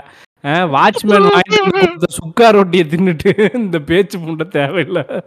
இல்ல இல்ல இல்ல இல்ல. மழை எல்லாம் பெய் பெஞ்சது உண்மைதான். பட் ஆனா வந்து ரொம்ப அவ்வளவுலாம் drizzling ஒண்ணும் மட்டும் தான் இருந்துச்சு. நல்லா ரிலாக்ஸான ஒரு. அவன் என்னெல்லாம் நடந்துச்சுன்னு எல்லாத்தையும் ஒப்பிச்சுட்டான். எதுக்கு இந்த ஒப்பிட்டாங்க. முட்டுன்னு கேக்குறேன். நான் படம் படம் தான் பார்த்தேன் நாங்க. அப்புறம். அப்புறம் ஆல் ரைட்டு ஆல் ரைட்டு உட்காந்து நாங்க வந்து பீஃப் பிரியாணி சாப்பிட்டோம். எவ்வளவு மேம் ம். நாலு பேர் சாப்பிட்டு. நானூத்தம்பது ரூபா தான் ஆச்சு. நாலு. பேர் சாப்பிட்டு நானூத்தம்பது ரூபா. ஆனா பாட்டி வீட்டுல ஆயிரத்தி ஐநூறு ரூபாய் கேக்குறான். அதுவும் வெஜ் வெஜ் வெறும் வஜ்ஜி பஜ்ஜி போண்டா வஜ்ஜி பஜ்ஜி வாழைப்பூ வடை. வாழைப்பூ வடை முந்நூறு ரூபா. ரூபா பஜ்ஜி இரநூத்தி இருபத்தஞ்சு ரூபா. காஃபி ஒரு இரநூறு ரூபா ஆனந்த் சீனிவாசன் டென்டர் ஆனாரு அந்த டைம்ல தான். நீ ஏன் ஆனந்த் வீட்டுக்கு போற? சாரி பாட்டி வீட்டுக்கு போற? பாட்டி வீட்டுக்கு போறேன் ம். டேங்க் அந்த மீமர்ஸ்க்குலாம் ஒரு புது இல்ல டேங்க் மீமர்ஸ்க்குலாம் ஒரு ஒரு புது நேம் வச்சாரு. வக்ர புத்தி இந்த ஆள் கிடக்குறான். புத்திக்காரன்டா நீ. இல்ல இப்ப நீங்க ரெண்டு பேரும் என்ன நினைக்கிறீங்க? எது? நினைக்கிறேன் பத்தியா? அட இந்த பில்ல பத்தியா? பில்ல பத்தி என்ன ஆமா. இதுக்கு முன்னாடி ரொம்ப காலத்துக்கு முன்னாடி என்ன நடந்துச்சுன்னா முருகன் இட்லி கடைன்னு ஒரு கடை வந்து ஃபேமஸ் ஆயிட்டு இருந்துச்சு. ரொம்ப பழைய. கேஸ் அது. ம். ரொம்ப ரொம்ப ம். பழசு. ஜிகர் தண்டாவுக்கு இவ்வளவு விலை போட்டிருக்கான் ஒரு காஃபிக்கு இவ்வளவு போட்டிருக்கான். ரெண்டு தோசை. இட்லி நூறு ரூபான்னு விக்கிறான். அஹ், ஆமா. ம். இதெல்லாம் தோசை, பீஸா எப்பன்னா தோசை எல்லாம் போட்டானுங்க. பீஸா ம், தோசை எல்லாம் போட்டானுங்க. பீஸா இட்லி போட்டானுங்க.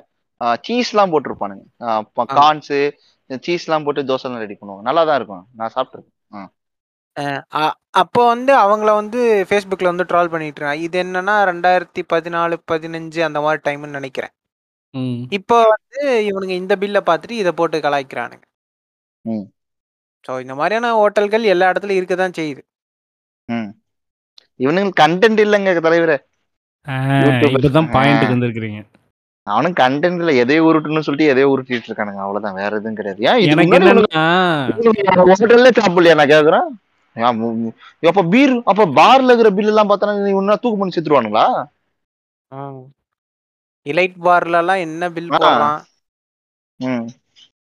ஏய், கடவுள் வர குடிக்க இதனால் மக்களே. நீங்கள் எங்களை குடிகாரன் என்றோ டெய்லி பார் வணங்க. போய் குடிக்கிற எலைட் என்றோன்னு நினைக்க வேண்டாம்.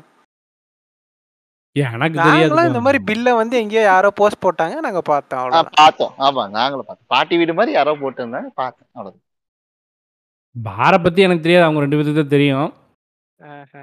நான் பாருக்குலாம் போறது இல்ல ஆமாங்க நான் பார்ல வந்து டக்கீலா ஊத்தி கொடுக்குறேன். அவர் வந்து பவுன்சரா வெளியே நின்னுட்டு இருக்காரு போயாயோ. தெரியல நீங்க ரெண்டு பேரும் தான் இன்னைக்கு போலீஸ்ல வாங்கி செருப்படிலாம் வாங்குனீங்க குடிச்சிட்டு.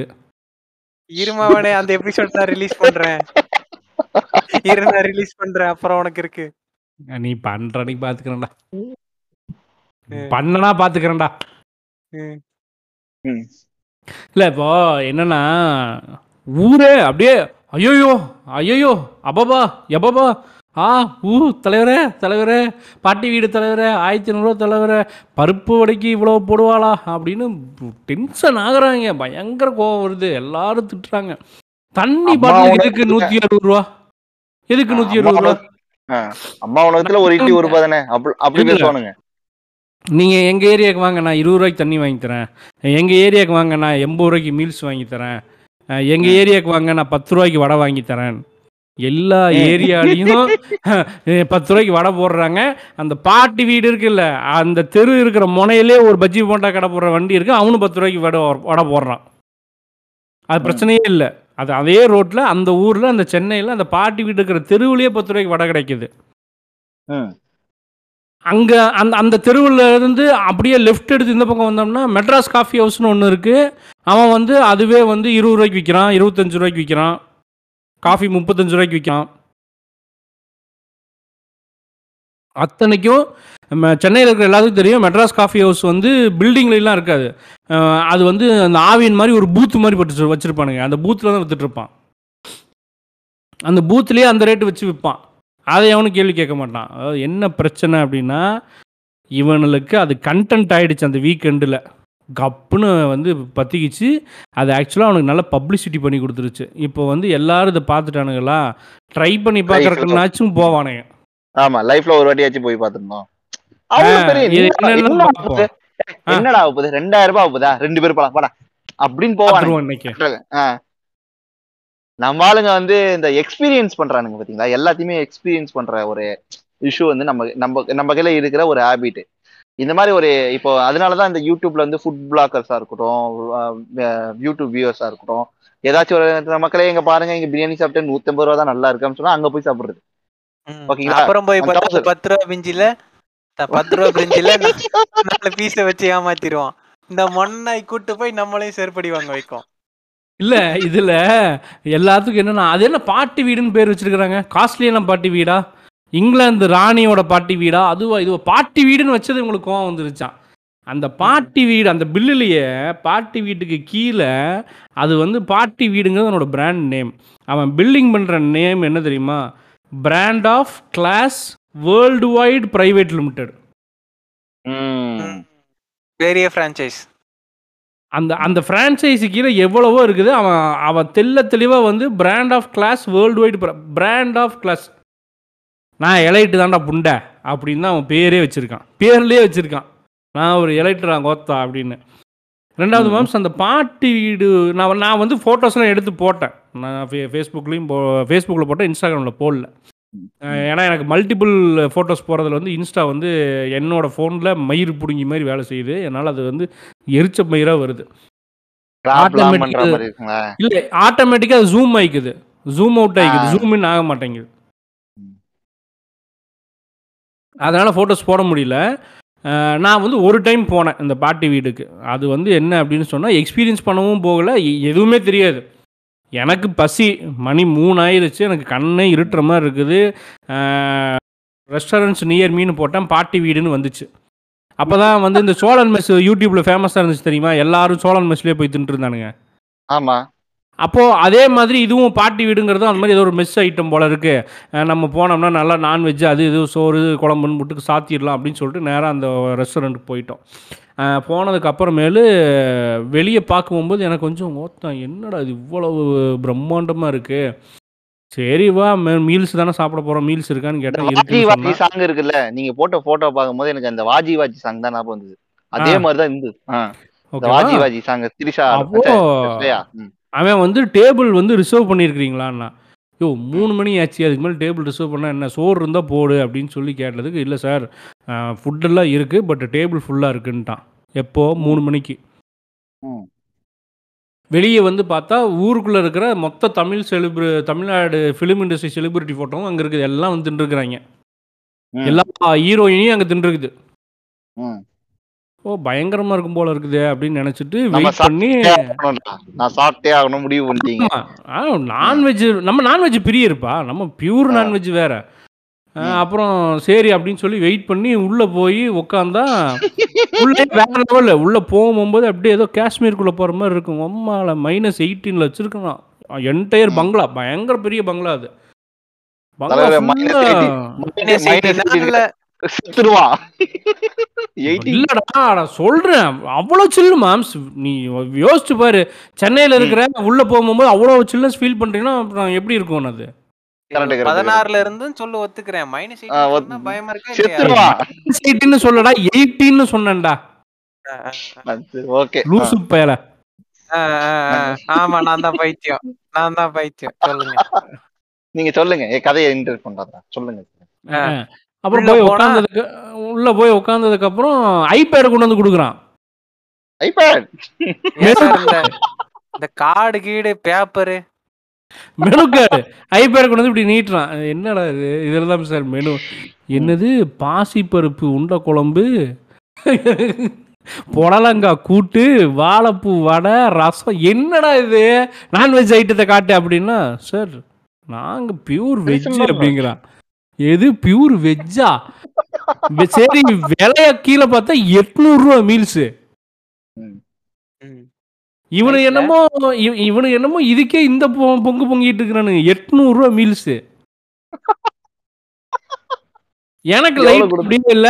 அப்படியே நம்ம இந்த வைரமுத்து சொன்ன மாதிரி கீழ இருந்து ரெண்டு உருண்டை அப்படியே மேல வந்துட்டு திரும்ப உள்ள போகுது. உம்மால எட்நூறுரூவாயா ஐயோயோ அப்படின்னு. இதுக்கு எவ்வளோ ஐட்டம் ஒரு கிலோ மட்டன் வாங்கி சாப்பிடலாமே. நம்ம மைண்ட் அப்படிதானே நினைக்கும். ஒரு கிலோ மட்டன் வாங்கி பிரியாணி செஞ்சு எவ்வளோ ஜாலியாக சாப்பிட்லாம் அப்படின்னு சொல்லி யோசிச்சுட்டு இன்னும் ஒருத்தன் ரெஸ்ட் ரூம் போயிருந்தான். வந்தேன். இதுதான் இருக்காம்மா. எனக்கு இங்கே சோறு வேணாம். உனக்கு பிடிச்சிருந்தா நீ தின்னு. நான் வெளியே கிளம்புறேன்னா இந்த கருமத்து எதுக்கு இவ்வளோ கொடுக்கணும் அப்படின்னு சொல்லி அந்த கடையை அப்படியே அங்கேருந்து எக்ஸிட் ஆயிட்டோம். நேராக எஸ்எஸ் ஹைதராபாத் பிரியாணி போச்சு. ரெண்டு மட்டன் பிரியாணி ஃப்ரைடு சிக்கனு எல்லாம் சேர்த்தே ஒரு ஆயிரத்தி நானூறுரூவாய்க்குள்ள டிப்ஸோட இன்க்ளூடிங் டிப்ஸ் ஆயிரத்தி நானூறுரூவாயில் பில்லு முடிஞ்சது வெளியே வந்தாச்சு. நாலு பேர் சாப்பிட்டோம். இப்போ விஷயம் ஆயிரத்தி என்னன்னா ஆயிரத்தி அறநூறு ரூபாய் செலவு பண்றதுக்கும் ஆயிரத்தி நானூறு ரூபாய் செலவு பண்றதுக்கும் இருநூறு ரூபாய் தான் டிஃப்ரெண்ட் இல்லை நாலு பேர். ஒரு மீல்ஸ் எட்நூறுரூவா அப்படின்னா மூவாயிரத்தி இரநூறுவா இருக்கும். அன்னைக்கு. இப்போ நம்ம வெளியே வந்து சாப்பிட்டோம் ஆயிரத்தி நானூறுரூவா தான் ஆச்சு. இதுதான் வித்தியாசம். இரநூறுவா வித்தியாசம் இல்லை நாலு பேர் சாப்பிட்டோம். நாலு பேர். அவன் ஃபுல்லா கண்டென்ட்டா கொடுப்பான். அது ரெண்டு பேர் சாப்பிடுறான் அது மாதிரி. ஆமாம் எஸ்எஸ் ஹைதராபாத் பிரியாணியில் பெரிய குண்டா நிறைய நிறச்சி கொடுப்பான். அது ஒரு ஆள் சாப்பிட முடியாது நம்மளாம் நம்ம மாடரேட் ஈட்டர்ஸு ஸோ ரெண்டு பேரும் சாப்பிட்டோம். நான் ரெண்டு பேர் எல்லாம் சேர்த்து சிக்கன் ஃப்ரைடு சிக்கன்லாம் அவ்வளோ சிக்கன் கொண்டு வந்து கொடுத்தான் கொட்டி கொட்டி. கூல் ட்ரிங்க்ஸ் எல்லாம் சேர்த்து சார். அவ்வளோதான் வந்துச்சு. அவன் கைய பாருங்க சார். அள்ளி போட்டு கொண்டு வந்து கொடுத்தான். இவன் என்ன தெரியுமா பண்ணிருப்பான்? அந்த குழந்தைங்க சொப்பு- சாமான் இருக்கும் தெரியுமா? அந்த. சொப்பு சாமான்ல என்ன பண்றான்? பொங்கலை நிரப்புறான்.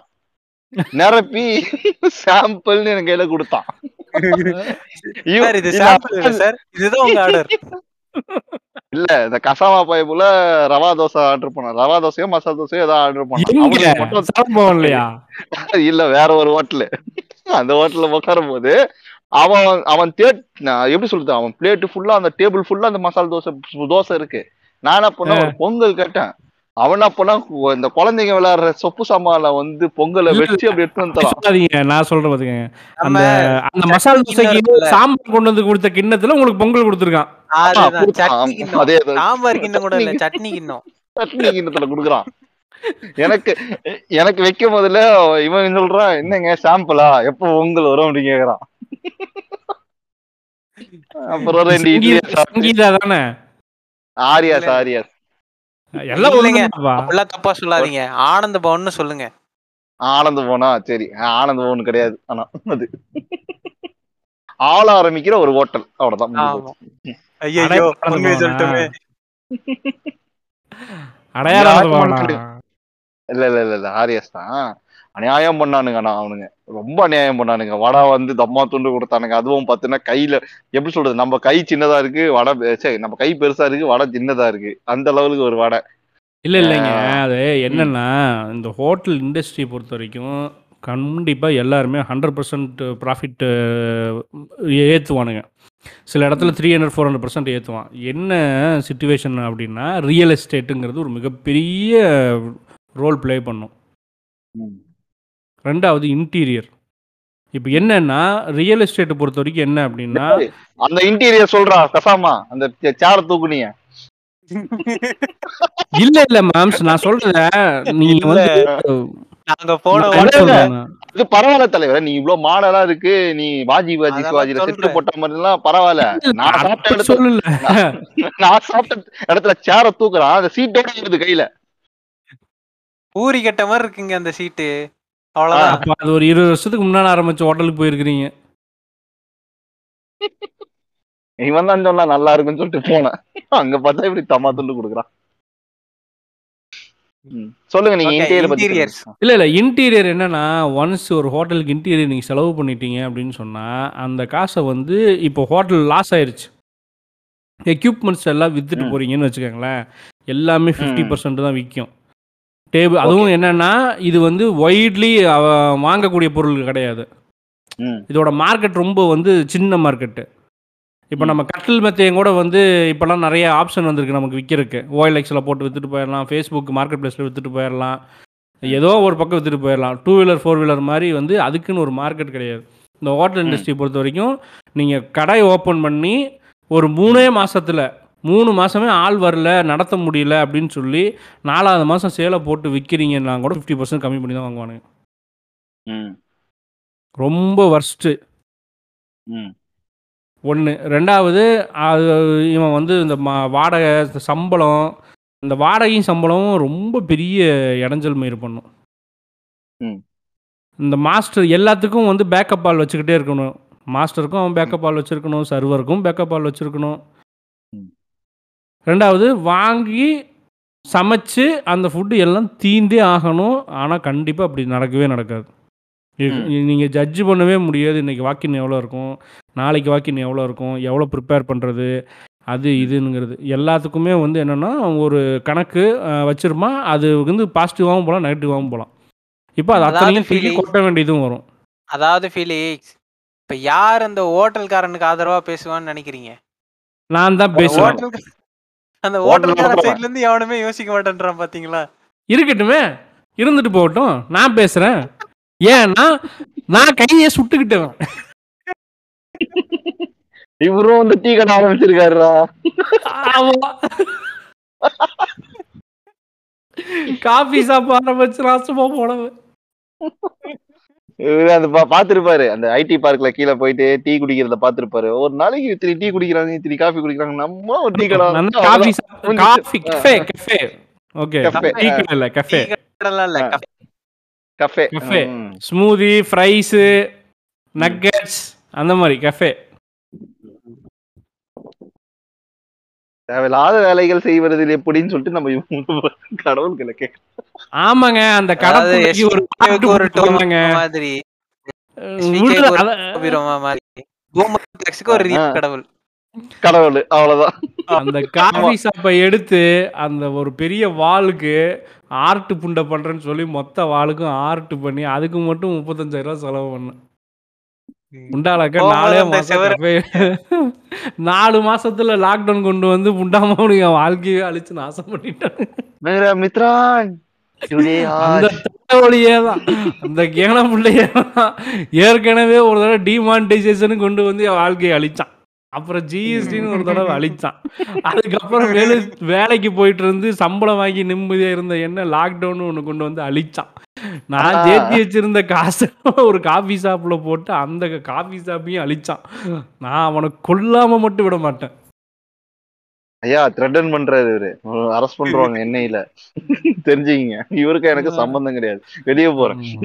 பெரிய புட்டா ஊரே அவனை கொல்லணும்னு காத்துக்கிட்டு இருக்குது. இல்ல இல்ல அது கிடையாது. அது இங்க கொல்லுதல் என்பது கொல் ஆஹ் கொல் என்றால் கொலை அப்படின்னு சொல்றது.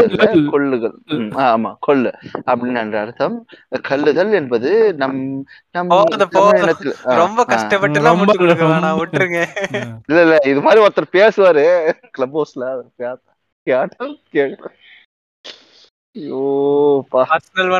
போட்டு கக்கியாச்சு. டூர்ல பேசினவன் கூட டிராவல் பண்ணவன். எல்லா வன்மத்தையும் போட்டு? கக்கிட்டு இருக்கீங்க. இல்ல. இல்ல மொத்தமா உங்க சிம்பிளா இந்த ஸ்டோரியை முடிச்சிருவோம்ப்பா ரொம்பலாம் வளவள குலகுலாம் வேணாம் முடிக்கலாம், என்னன்னா. இப்போ வந்து அவ்வளவு எக்ஸ்பென்சிவாக பண்ண இடத்துல நான் போட்ட ரிட்டர்ன்ஸை எடுக்கணும் அப்படின்னா நான் அவ்வளோ சொஃபஸ்டிகேஷன் கொடுக்குறேன். பார்க்கறதுக்கு ப்ளசண்ட்டாக இருக்கணும்னு செட் பண்ணுறேன் அவன் வந்து சில்லாக இருக்கணும் வேர்க்கக்கூடாதுன்னு செட் பண்ணுறேன் உட்கார இடத்தையும் செட் பண்ணி இவ்வளவையும் பண்ணி இதுதான்ப்பா என் விலைன்னு சொல்கிறேன் நீ இன்னைக்கு இன்னைக்கு வந்து ரெஸ்டாரண்ட் அப்படிங்கிறது more than it's an experiencing இது- அது வந்து பசிக்கு சாப்பிட்ற இடம் வேற. நீங்கள் பசிக்கு சாப்பிட்றதுக்கு எங்கே வேணால் போய் உட்காந்து சாப்பிட்டுக்கலாம். ஃபைன் டைன் ரெஸ்டாரண்ட் அப்படிங்கிற ஒரு கேட்டகரி இருக்குது இப்போ. இது அதுதான் ட்ரெண்டிங்கில் இருக்குது that's a very fine dine premium ரெஸ்டாரண்ட்டுனே இருக்குது சாப்பிட்றதுக்கு கடை அந்த ஹோட்டல் அதெல்லாம் வந்து எல்லா கேட்டகரியிலையும் அது வந்து காம்படிட்டிவ் கேட்டகரியில் வருது. இந்த ப்ரீமியம் ஃபைன் டைன் எக்ஸ்பீரியன்ஸ் அப்படிங்கிறது வந்து ஒரு எலைட் பீப்புளுக்காக மட்டுமே உருவாக்கி வச்சுருக்கிறானுங்க. நான் ஏன் இந்த இடத்துல எலைட் பீப்புள்னு சொல்கிறேன்னா அவன் வார வாரம் போவான் அந்த ஹோட்டலுக்கு அவனால் அஃபோர்ட் பண்ண முடியும். நமக்கு எல்லாமே அது லைஃப் டைம் எக்ஸ்பீரியன்ஸ்னு நம்ம ட்ரை பண்ணுவோம். இன்னைக்கு வரைக்கும் இன்னைக்கு வரைக்கும் சென்னையில் இருக்கிறவங்கள எத்தனை பேர் வந்து ஐடிசி ஹோட்டலில் போய் இன்னைக்கு ஃபுட்டு சாப்பிட்லான்னு நினைக்க கூட மாட்டோம். இன்னைக்கு சம்பளம் வந்திருக்கு என் பாக்கெட்டில் ஐம்பதாயிரம் இருக்குன்னா கூட இன்னைக்கு அந்த ரெஸ்டாரண்ட்டுக்குள்ளே போய் இன்னைக்கு சாப்பிட்டுப்பா ஐம்பதாயிரம் செலவு பண்ணாலும் பரவாயில்ல. ஐ வாண்ட் டு எக்ஸ்பீரியன்ஸ் தட்டுன்னு நம்ம ட்ரை பண்ண மாட்டோம். ஏன்னா பயம். அது என்ன சார்ஜ் பண்ணுவான்னு தெரியாது. ஃபர்ஸ்ட் ஆஃப் ஆல் அங்கே வந்து அலக்கார்ட்டு அலக்கார்ட்டுன்னு ஒன்று இருக்குது அலக்கார்ட்டில் எவ்வளோ சார்ஜ் பண்ணுவான்னு தெரியாது. அங்கே வந்து பஃபே இருக்கும். பஃபேல எவ்வளோ சார்ஜ் பண்ணுவான்னு தெரியாது. தெரியாது கரெக்டா ம். தெரியாது. ஒரு பயம் இருக்கும் ஆட்டோமேட்டிக்கா இவன் உள்ள போனா நம்மள வந்து எப்படியும் ஏமாத்த போறோம்னு தெரியும். தெரிஞ்சே ஏமாறணுமா? அப்படின்னு ஒரு நிரடலோட தான் நம்ம இருப்போம். ஏன்னா நம்மளோட தேவை வந்து ரொம்ப- நீங்கள் ஏன் மேம்ஸ் நீங்கள் என்னைக்காவது ஏதாவது ஒரு ஸ்டார் ஹோட்டலில் ரெஸ்டாரண்ட்டுக்குள்ளே போய் சாப்பிடலான்னு ட்ரை பண்ணியிருக்கிறீங்களா நான் போனதே கிடையாதுப்பா. நான் போயிருக்கேன். ஸ்டார் ஹோட்டல் போயிருக்கேன். எல்லா. மல்டி குஷனும் ஸ்டார் ஹோட்டல் போயிருக்கிறோம். நம்ம வந்து கம்பெனியோட போகிறோம் அவனுக்கு டீம். கூட்டு போகிறோம் அதெல்லாம் இல்லை. தனிப்பட்ட முறையில் உங்கள் வாய்ப்பில்ல கேர்ள் ஃப்ரெண்டை. கூட்டிட்டோ அம்மாவை கூட்டிட்டோ அப்பாவை கூட்டிட்டோ. ஒரு தடவை சாப்பிட்டு வருஷம் ஃபுல்லா இஎம்ஐ கட்ட எனக்கு மனசாட்சி இல்ல. அவ்வளோதான் ரொம்ப சிம்பிள் ஸோ இந்த மாதிரியான ஃபைன் டைன் ரெஸ்டாரண்ட் இது வந்து பார்ட்டி வீடுன்னு இல்லை. சென்னையில் ஏகப்பட்டது இருக்குது ரோபோட் ரெஸ்டாரண்ட் இருக்குது ஃப்ளைட் தீம்டு ரெஸ்டாரண்ட் இருக்குது ட்ராபிக்கல் ஃபாரஸ்ட்டு ரெயின் ஃபாரஸ்ட்டு என்னென்னமோ வச்சுருக்கானுங்க இங்கே. இங்கே அந்த தீம் பேஸ்டு ரெஸ்டாரண்ட் Animal கஷ்டம் Kingdom. இருக்கு. அனிமலுக்கு இந்த முட்டிங்க. அதுவும் நல்லா தான் இருக்கு அதெல்லாம் சொல்கிறேன் இவனுங்க எதை எதை எப்படி வேணால் வச்சுருப்பானுங்க இங்கே. ஏன் ஹாண்டட் ஹவுஸ்னு பேய் தீமில் கூட ஒரு ரெஸ்டாரண்ட் இருக்குது. எல்லாமே வந்து நார்மலான மெனு தான் இருக்கும். மல்டி குசைனால என்ன இளவு எல்லாத்துக்கும் ஒரே இளவு மெனு தான். எல்லாத்துக்கும் மாதிரி ஒரே சஸ்தா ரெஸ்டாரண்ட் இருக்கு மேம் ஸ்விக்கியில் வந்து நீங்கள் ஒரு special Chinese cuisine Japanese cuisine எடுத்தீங்கன்னா ஃப்ரைட் ரைஸ் நானூறுரூவா நானூற்றம்பது ரூபா போட்டிருப்பான். ஆமா. சௌமீன் சௌமீன் ரெஸ்டாரண்ட் தனியா இருக்கும். சௌமீன் மெயின்லேண்ட். ஆரஞ்சு ஓக்கு ம். நமக்கு என்னன்னா இப்போ ஓத்தா அங்கே எண்பது ரூபாய்க்கு அவன் வறுத்து கொடுத்துட்டு இருக்கிறான் இவன் என்னடா நானூறுரூவா சொல்கிறான் அப்படின்னு நம்ம காண்டாகும் விஷயம் என்ன அப்படின்னு சொன்னால். அதுதான் விஷயம். அந்த அந்த எக்ஸ்பர்டீஸ் வச்சுட்டு பண்ணுறது அதுக்கான இன்வெஸ்ட்மெண்ட் பண்ணுறது அதுக்காக வச்சு அந்த எக்ஸ்பீரியன்ஸு அவ்வளோதான் ஸோ இந்த பார்ட்டி வீடை ட்ரெண்ட் பண்ணது வந்து ஏன்டா இதை எடுத்து பேசுகிற அளவுக்கு என்ன இருந்துச்சு அப்படின்னு தோணுச்சு? தெரில எனக்கு என்னமோ அதை பேசணும்னு தோணுச்சு. Maybe the the the inner what could be go wrong அப்படின்னு நினச்ச இன்னர் மனசு வந்து காஃபி சாப்பிட்டு அப்படி வாங்குறதுனால. பேசி இருந்திருக்கலாம் அப்படி கிடையாது. நீங்க அந்த இன்டேர் டிசைனும் சேர்த்து தான் இல்ல இவனுங்க தான் வந்து உலக உலக உலகம் தெரியாத மீம் கிரிஞ்சர்கள் இந்த மாதிரியான போஸ்டுகளை போட்டதுனால ட்ரிகர் ஆகி இப்போ பேசியிருக்கோம். அவ்வளவுதான். அவனு இன்னும் பதினெட்டு அவனும் இன்னும் பதினெட்டு வயசு ஆளுடா ஸ்கூல் முடிச்சு இப்பதான் இருப்பான். இது வெயிட் பண்ணு. கொஞ்சம் கொஞ்சமா வளருவானுங்க அப்படின்னு சொல்லிட்டு இருக்கேன். வேற எதுவும் கிடையாது. நீங்க சொன்ன மாதிரி எக்ஸ்பீரியன்ஸ்டு போய் பார்த்தாதான் தெரியும் அது. போய் பார்த்துட்டு அவன் எவனுமே சாப்பிட்றவன் எவனுமே அதை போடல. எவனும் சாப்பிட்றவனும் உள்ள போய் விட்டு வந்தவனும் எவனும் போடல. இவனுங்க வந்து கண்டென்ட் இல்லை. ஏதாச்சும் ஒரு கண்டென்ட் எடுக்கணும். இது என்னடா வாழைப்பூவோட இரநூத்தி தொண்ணூத்தி ஏழு ரூபாவா? சிக்கன் பிரியாணியே நூற்றம்பது ரூபா தான் வாழைப்பூவோட நூற்றி இரநூத்தி தொண்ணூறு ரூபாவா? அப்படின்னு சொல்லிட்டு இவனுங்க கேள்வி கேட்டது வந்து ஒரு கண்டென்ட் ஆக்கி இது பண்ணானுங்க. ட்ரையல் பண்ணானுங்க தவிர அதெல்லாம் இவன் அதனால அவனுங்களுக்கு மைலேஜ் தான் கிடைச்சது. இப்ப என்ன நினைப்பானுங்கன்னா பாட்டி வீட்டுல எல்லாரும் வந்துட்டாங்கன்னா நம்ம இலைட்டில ஓக்கு ஒருத்தன் ஓக்கு இருப்பான்ல. நான். மட்டும் போறேன். நான் எல்லாரும் வந்துட்டா எப்படிப்பா? நான் ஆண்ட்ராய்ட்லாம் எல்லாம் எல்லாரும் வாங்குறாங்க ஆண்ட்ராய்டு நான் ஆண்ட்ராய்டே யூஸ் பண்ண மாட்டேன். ஐ நாட் லைக் தட் அப்படின்னு சொல்லிட்டு ஐபோன் போவானுங்களே. அது ஆ ஆப்பிள் போவானுங்களே. அது மாதிரி இவனுங்க வந்து வேற ஏதாச்சும் ஒரு ரெஸ்டாரண்ட்டுக்கு போவானுங்க. தான் எனக்கு தெரிஞ்ச ஒரு யூகம். இது ட்ரெண்ட் ஆகி எக்ஸ்பீரியன்ஸ் கண்டிப்பா இருக்கும். இப்போ என்னன்னா இப்போ கோயம்புத்தூர்ல ரெஸ்டாரண்ட் ஓப்பன் பண்ணான் அன்னபூர்ணா அன்னபூர்ணா வந்து ரொம்ப ஃபேமஸ் அவன் வந்து. கோவ் அப்படின்னு சொல்லிட்டு ஒரு ரெஸ்டாரண்ட் ஓப்பன் பண்ணான். இதே தான் premium fine dining experience food வரைக்கும் ஆஃப் அன் ஹவர் ஆகும். டேபிள். ரிசர்வ் பண்ணிட்டு தான் போகணும். சூப்பே நானூறுரூவா சொல்லுவான். எல்லா ஃபுட்டும் இப்படி தான் இருக்கும். பாஸ்தா கிஸ்தா எது எடுத்தாலும் அறநூறுரூவா ஐநூறுரூபான்னு போட்டிருப்பானுங்க. கடவுளை இப்பதான் ஞாபகம். நான் இது மாதிரி ஒரு பஞ்சாப் நேஷனல் ஒரு பிரியாணி ஒரு கடைக்கு போனேன். அதாவது கடைனா ஒரு ஹோட்டலுக்கு போனேன். அது எப்படி இருந்த- இருந்தது? டிவி எல்லாம் போட்டு ஒரு பார் செட்டப்ல தான் இருந்தது. ஃபுல்லா தாபா தாபா தீமில் தீம் கிடையாது. இது வந்து ஒரு எப்படி சொல்றது ஒரு வெஸ்டர்ன் தாபான்னு சொல்லலாம். அந்த லெவலுக்கு அந்த ஆ. வந்து இருந்தது. நான் போய் ஆர்டர் ஒரு ஒரு பிரியாணி நானூத்தம்பது ரூபா. நான் சாப்பிட்டது ரெண்டாயிரத்தி பதிமூணு பதினாலுல. நானூறு ரூபாய் பெரிய. பெரிய அமௌண்ட் பெரிய. பெரிய அமௌண்ட் நானூறு ரூபாய் ஒரு பிரியாணி எனக்கு நான் நான் ஒருத்தன் தான் இருக்கேன். அது உள்ள அதுக்கு நீங்க சொன்ன மாதிரி அது ஒரு பிரைம் தான். நான் சும்மா நடந்து போயிருந்தேன் பசிக்குது அப்படின்னு சொல்லிட்டு போனேன். உள்ள போய் உட்கார வச்சாங்க. ஃபுட்டு வரதுக்கு கிட்டத்தட்ட ஒரு ஹாஃப் அன் ஹவர் ஆச்சு. அதுக்கு வந்து அவன் வந்து பஞ்சாபி பீர்னு ஒன்று இருந்தது. காம்ப்ளிமெண்ட்ரி கொடுத்தான். பஞ்சாபி பீர்னா ஏதோ ஒரு ஆல்காகலிக்கா இல்ல நான் ஆல்காகல்னா ப்ரீசர் மாதிரி இருக்குன்னு பார்த்தோன்னா வெறும் மோர் இருக்குல்ல? மோர்ல அந்த இது அவனுங்களோட இதெல்லாம் போட்டு அடிச்சிருந்தானுங்க. சீரகம்லாம் ஆமா, போட்டு. நல்லா அடிச்சு. அதை கேஸ் டைட் பண்ணி கொடுத்துருந்தானுங்க. சூப்பரா இருந்தது. இப்பதான் ஞாபகம் வருது எனக்கு. நல்லா இருந்தது. பாத்துக்க மக்களே இது மாதிரி நிறைய இருக்கு. சும்மா இது ட்ரெண்ட் ஆகுறதுலாம் நான் வந்து அப்ப நானூறு ரூபாய் சொல்றது ரொம்ப பெரிய அமௌண்ட் நானூத்தம்பது ரூபா டேக்ஸ் எல்லாம் போய். ஒரு பிரியாணி. இது இது இதுவும் நம்ம இருக்கக்கூடிய டீல இருக்கு. இந்த. விலை கொடுத்து சாப்பிட்ற மக்களும் இருக்கிறாங்க. இதை விடவும் ஜாஸ்தி இருக்கு. ம். இப்போ பாட்டி வீடுங்கிறதெல்லாம் ஒன்றும் இல்லை. இவனுக்கு அப்பனும் இதே ஊரில் இருக்கான். அதெல்லாம் இன்னமும் இருக்கு. அதுக்கு தனியாக வேணா ஒரு எபிசோடே போடுவோம். ரொம்ப நேரம் போயிட்டு இருக்குன்னு நினைக்கிறேன் ஏன்னா டாபிக்னு பார்த்தோம்னா இன்னும் நிறைய இருக்குது.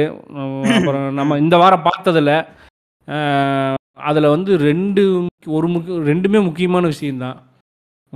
ஷார்ட்டாக முடிச்சிருவோம். ஒன்று சாத்விக் கவுன்சில் ஆஃப் இந்தியா. அவனை அவுத்தும் பார்த்தாச்சு அடிச்சும் பார்த்தாச்சு. ம் சொல்லுங்க. ஒன்றும் இல்லை ஒன்று டெல்லி டு என்ன விட்றாது கத்ராவா? ஆமா.